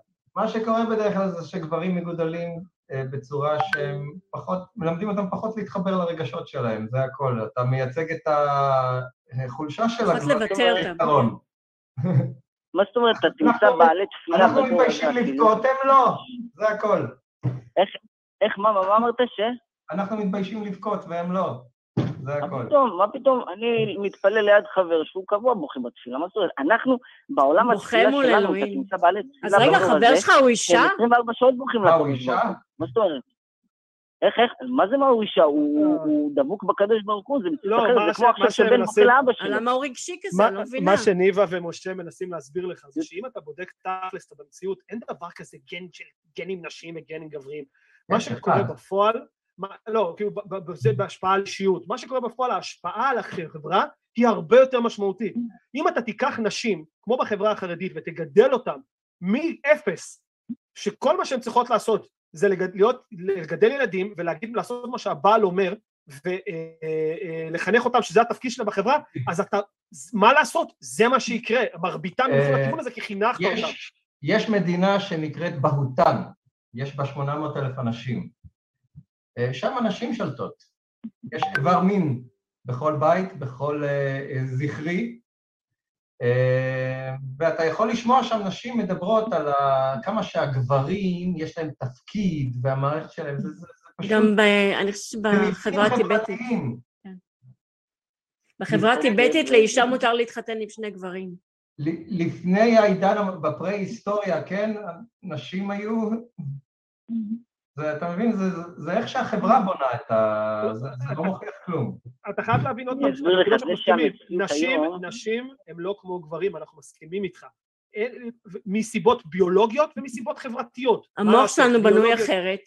יש מחקרים, המוח שלנו בנוי אחרת. נכון, זה ביולוגי. הרגשי בנוי אחרת, אבל חושב, הוא אותו דבר, זה בדיוק הנקודה. כן, הנקודה היא כזו, יש הבדלים בין גברים ונשים, אבל לא כאלה שמצדיקים את האפליה. זה ודאי שלא, ואין שום סיבה למנוע מנשים משהו, רק על בסיס של נשים, למה תבחן אותם על בסיס מי שהן? שופטת טובה, תהיה שופטת טובה, אם היא מדגימה שהיא יכולה לשפוט. להפך, בתקופת התורה, כשהעמידו נשים למשפט על כישוף, שכל הזמן עודפו נשים, כשלא היו להם זכויות, זה שהייתה שופטת, זה אומר שהיא הייתה הרבה יותר טובה מהגברים שעמדו לצידה. זה שהיא הצליחה להגיע לשם. ולא דבר על זה שגם במצוות, אחד מתרי"ג המצוות היא מכשפה לא תחיו. למה אבל מכשפה לא תחיו? אתה יודע למה? היא פחדו מנשים. היא פחדו מדם, פחדו מנשים, ושלטו בהם. רגע, מה פשוט המילה כישוף? עצם העובדה שהכישוף ניתן רק לנשים, כן? לא, לא, לא, לא, לא, יש גם דברים נוספים. לא, זהו הדין, המפרשים מסבירים שהוא הדין גם מכשף, אבל כיוון שרוב הנשים הן מכשפות, לכן התורה דיברה על משהו, רוב הנשים הן מכשפות? אפור, תעצור, רוב המכשפות הן נשים, תעצור, לפני שיהיה... לא הבנתי, מה אמרת? רגע, בשיטה, אתה אמרת רוב הנשים הן מכשפות, נראה לי שהתכוונת להגיד שרוב המכשפות הן נשים. לא רוב הנשים מכשפות, אם תמצא עכשיו אנשים שעוסקים בכישוף, 90% מחשפות, 80% משפשות, הרוב מחשפות, זה מה שבאתי להגיד. אתה מכיר מחשפת אחד? אתה מכיר מחשפת אחד? צדיקים הם לא מחשפים שהם עושים ככה בסרטן. איזה מין סטטיסטיקה הזאת? אני לא פגשתי מחשפת אחת. השעה 10:15. אני יכול להוכיח לך. אני רק רוצה להגיד. אני יכול להוכיח לך. דבר אחד. אני יכול להביא אותך למחשפות. יש אנשים שעשמו בקישור. מחשפה שמראה לך בגדולך, איפה אימא שלך נמצאת, את הולכת אליה? אין מחשפות. אלוהים אדירים, אתה יהודי? אלוהים אדירים, אתה יהודי? אתה יהודי? אני יהודי. אתה מבין שאתה לא אמור להאמין בדברים האלה? עכשיו נשמעת כמו... אתה לא אמור. אתה מאוד רגשי ורציונלי. התורה אומרת... בטח שיש מחשפות, גם התורה מעידה שיש מחשפות. מה, בגלל שאני מאמין בתורה... התורה היא לא מקור מידע נאמן. שהם שקר, התורה אומרת שהמכשפות האדונים הם שקר, אתה צריך להכחיד אותם מהארץ, לא ללכת אליהם ולהסתכל עליהם בגדולך. אבל אתה שומע שהתורה אומרת שיש מכשפות, ואל תחיה אותם, כי מוסדות... אין מכשפות. טוב, אין מכשפות. אם אני מוכיח לך שיש... אם אני מוכיח לך שיש סיאנס, את יודעת שה-FBI היו הולכים לאנשים שהיו עושים להם סיאנס כדי לדעת איפה נמצאות גופות ואיפה נמצאות דברים מסוימים. כן, וזה מעולם לא קרה. העולם שלך יש קסמים. המחשפה האחרונה בעולם, המחשפה האחרונה באירופה, אני אעשה פה קסם ואנחנו נעשה קסם. המחשפה האחרונה באירופה נשרפה בשנת 1904. אז לא, משה, כמובן עליך, אני הייתה מחשפה מתחת לבית, היא הייתה מראה לאמא שלי, היא הייתה מראה לאמא שלי בבדל. פרץ, אתה במיוט, פרץ, אני מתנצל, אתה במיוט. אנחנו באמת נאלצים לסיים. אני עוצר את השיחה הזאת, פרץ, אתה לא ירדת מהקו, אתה במיוט. אני מחזיר אותך רגע, כי אנחנו לא רוצים לתת לך... רגע, אני רוצה רק להגיד משהו, אנחנו ממש נאלצים לסיים, בגלל שאילוצי זמן, לא בגלל שהשיחה לא מעניינת, כן? נכון, רון, השיחה ממש מעניינת, אז רגע, שנייה, פרץ, אני מחזיר אותך. פרץ, אתה איתי? כן, מחילה, אני עכשיו יותר... יפה, לא, אנחנו פשוט חייבים לסיים את התוכנית השעה 10:15, אנחנו קצת נמשכנו מעבר לזמן. אתה דיברת איתנו מאוד יפה, מאוד עלינו לדבר איתך, היה אחלה שיחה, אנחנו ממש, ממש, ממש נשמח להתגשר שוב, נראה לי שיש לי הרבה דברים לדבר איתך, וואלה, אני אגיד לך, את האמת, תן לי את המספר האישי שלך, נדבר עכשיו אפילו, מה, אתה אדם מעניין. זה לא תוכנית, זה לא... או בקבוצה. אני חושב לראות את הוריד במצח של ניח, ככה קופץ, ומבחינתי זה הדבר. אני, עכשיו שאלה לי לכם. רגע, תן למשה לדבר. אין שאלות. תן למשה לדבר. לא נותן למשה, לא, משה, סטופ. לא, כמה אתאיסטי, לא קשור לפרץ. לא, יפה, אז פרץ אנחנו יכולים... אז רגע, משה, שנייה, פרץ, שיהיה לך לילה טוב, ערב מצוין, וחג שמח, וחתימה טובה, ואנחנו ממש נשמע חתימה טובה, תצליחו. ביי ביי. יאללה, אני בן. יפה, ביי ביי. עכשיו משה סתם. יהיה נחמד אם יהיה תיבת מייל של הקו האתאיסטי, ואז שיהיו דיונים שכולנו, שהצוות... יש לנו קבוצה בפייסבוק. יש לנו קבוצה בפייסבוק, גם בתיבת מייל, יש קבוצה בפייסבוק. של דיונים. פייסבוק זה לא מקום לדיונים, הפייסבוק זה מקום, הפייסבוק מטמטם את האנושות בצורה... יכול להיות, אבל... יכול להביא לסוף שלו. לא, יצא לך מתי כספי עכשיו. לא, הפייסבוק באמת... אני מרגיש שאני חייב לך התנפצות על השיחה. לא, זה בסדר, לא צריך לנצל, זה לא תאבדת את זה. אבל העניין הוא שאני זוכרת סיור באדינבורו שעשיתי, זה הגיע מהיהדות, זה התפתח לאסלאם, זה התפרץ לנצרות, ונשים נרדפו בגלל זה אלפי שנים. אני זוכרת סיור באדינבורו שעשיתי, אני גר ליד אדינבורו, ובסיור הבן אדם אמר, פה קבורות בתחתית הנהר מכשפות, וזה פשוט הרתיח אותי. אמרתי לו, פה קבורות נשים שהואשמו בכישוף, לא קבורות פה מכשפות, שזה אפילו בן אדם שב-2020, מתי שעשיתי את הסיור, בתרבות מודרנית, עדיין התייחס לזה כמכשפות, ולא כנשים חפות מפשע שהואשמו בכישוף. טוב, משה, אנחנו ממש באמת, משה, ממש רצינו לדבר קצת, לשאול אותך על פועלך וכל זה, אבל התוכנית פשוט היה לנו מלא מתקשרים היום, ולא הספקנו. מי ויש לך משהו שאת ממש רוצה לשאול אותו לפני שאנחנו מסיימים? מה הסיכוי לראות ממך עוד תכנים אתאיסטים? לא רוצה להבטיח, כלשהו יש, כן, אני, מסלול החיים שלי לקח אותי לכיוונים מצערים, והפסקתי להתעסק עם זה.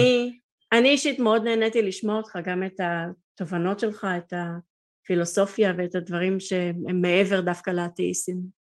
האמת... נקי, כן. האמת, הדבר הכי מגניב יהיה אם אני יכין את התסריטים, הסרטונים שלי, אני הייתי עושה את הגרפיקה וזה במייקרוסופט פיינט. כן. אם יהיה צוות שיפיק את הסרטון, אבל את התסריט וכל הזה...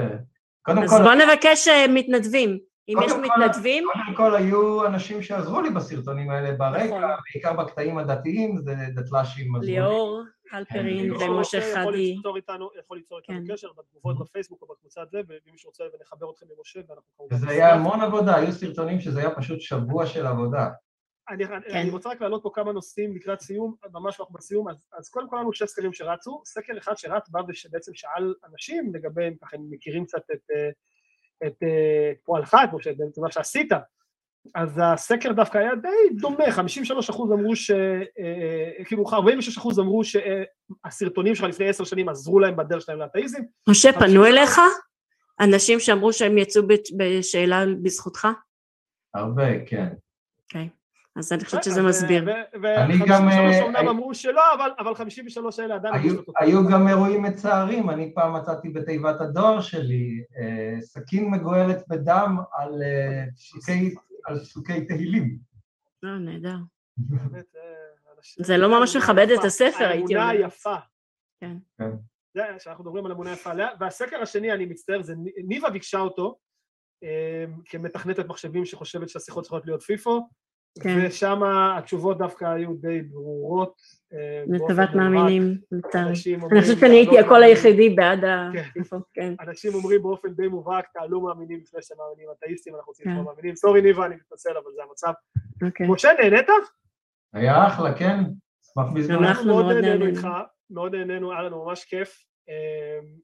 מישהו שואל למה עוד לא 10:30, למה אתם מסיימים? כל הכבוד על העבודה טובה. לא עד 10:30. זה לא תלוי בנו, יש כאן אנשים שונים שיש להם אילוצי זמן שונים. אני הייתי שמחה בכיף להמשיך עוד, כן? נכון. מישהו שואל אם אנחנו יוצאים בשאלה, לא, אני תמיד הייתי חילוני, אבל אתאיזם זה אצלי משהו ב-15 שנה האחרונות. משה? אני יוצאת בשאלה, לא? רגע, ניתן למשה לענות קודם. גם נולדתי במשפחה חילונית. אני נולדתי במשפחה חילונית, הייתי דתייה לתקופה, חרדית, בבית יעקב, כן? ויצאתי מזה, אבל זה הייתה לתקופה, זה לא יוצאת בשאלה שגדלה בתוך העולם החרדי. הסרטונים בהתחלה היו מזה, אני גרתי בחול, ואמנון יצחק, התעמולה שלו, הצליחה להגיע לתיבת הדואר שלי, וזה נורא הרגיש. הלכתי להרצאה שלו וזה נורא הרגיז אותי, סליחה, הטמטום שמה. ואז התחלתי להעלות סרטונים מערוץ שעדיין היו בו סרטונים של המשפחה שלי וזה, לא האמנתי בכלל שאנשים יצפו בזה. ועם הזמן זה התפתח, אז החלפתי את ה... וגם השתדלתי תמיד לא להציג את עצמי, כי ברגע שאתה מציג את עצמך, כמובן שהדתיים לא יענו לך, הם התחילו לחפש שאתה עובד סטן, ואתה כל מיני דברים. אני זוכרת תקופה שהזהות שלך הייתה מאוד מאוד סודית, ואז כאילו רק מעטים ידעו מי זה, נו באמת, כאילו, כן. כדי שהטיעונים ינצחו ולא הבן אדם.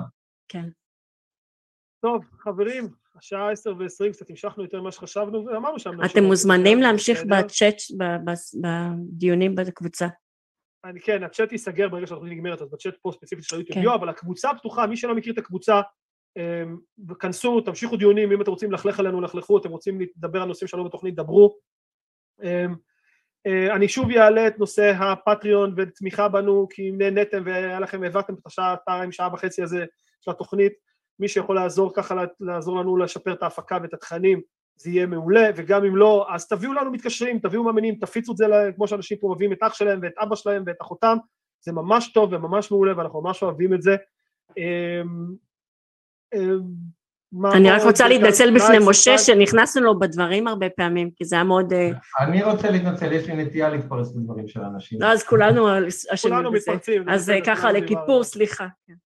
כן, כן, זה בסדר, ושוב, באמת תודה לכל המאזינים שהתקשרו ולכל המתקשרים היום, היה יחסית הרבה מתקשרים, וזה מאוד היה כיף לדבר עם כולם, ואני מזמין את כולם להתקשר שבוע הבא, שיהיה מנחה אחר ומנחים אחרים, ולהציק להם ולנסות לשכנע אותם, שאולי הם צריכים לחזור בתשובה או משהו כזה. אני רוצה לאחל לכל המאזינים שבוע נפלא, וחג שמח כבר לסוכות הבא,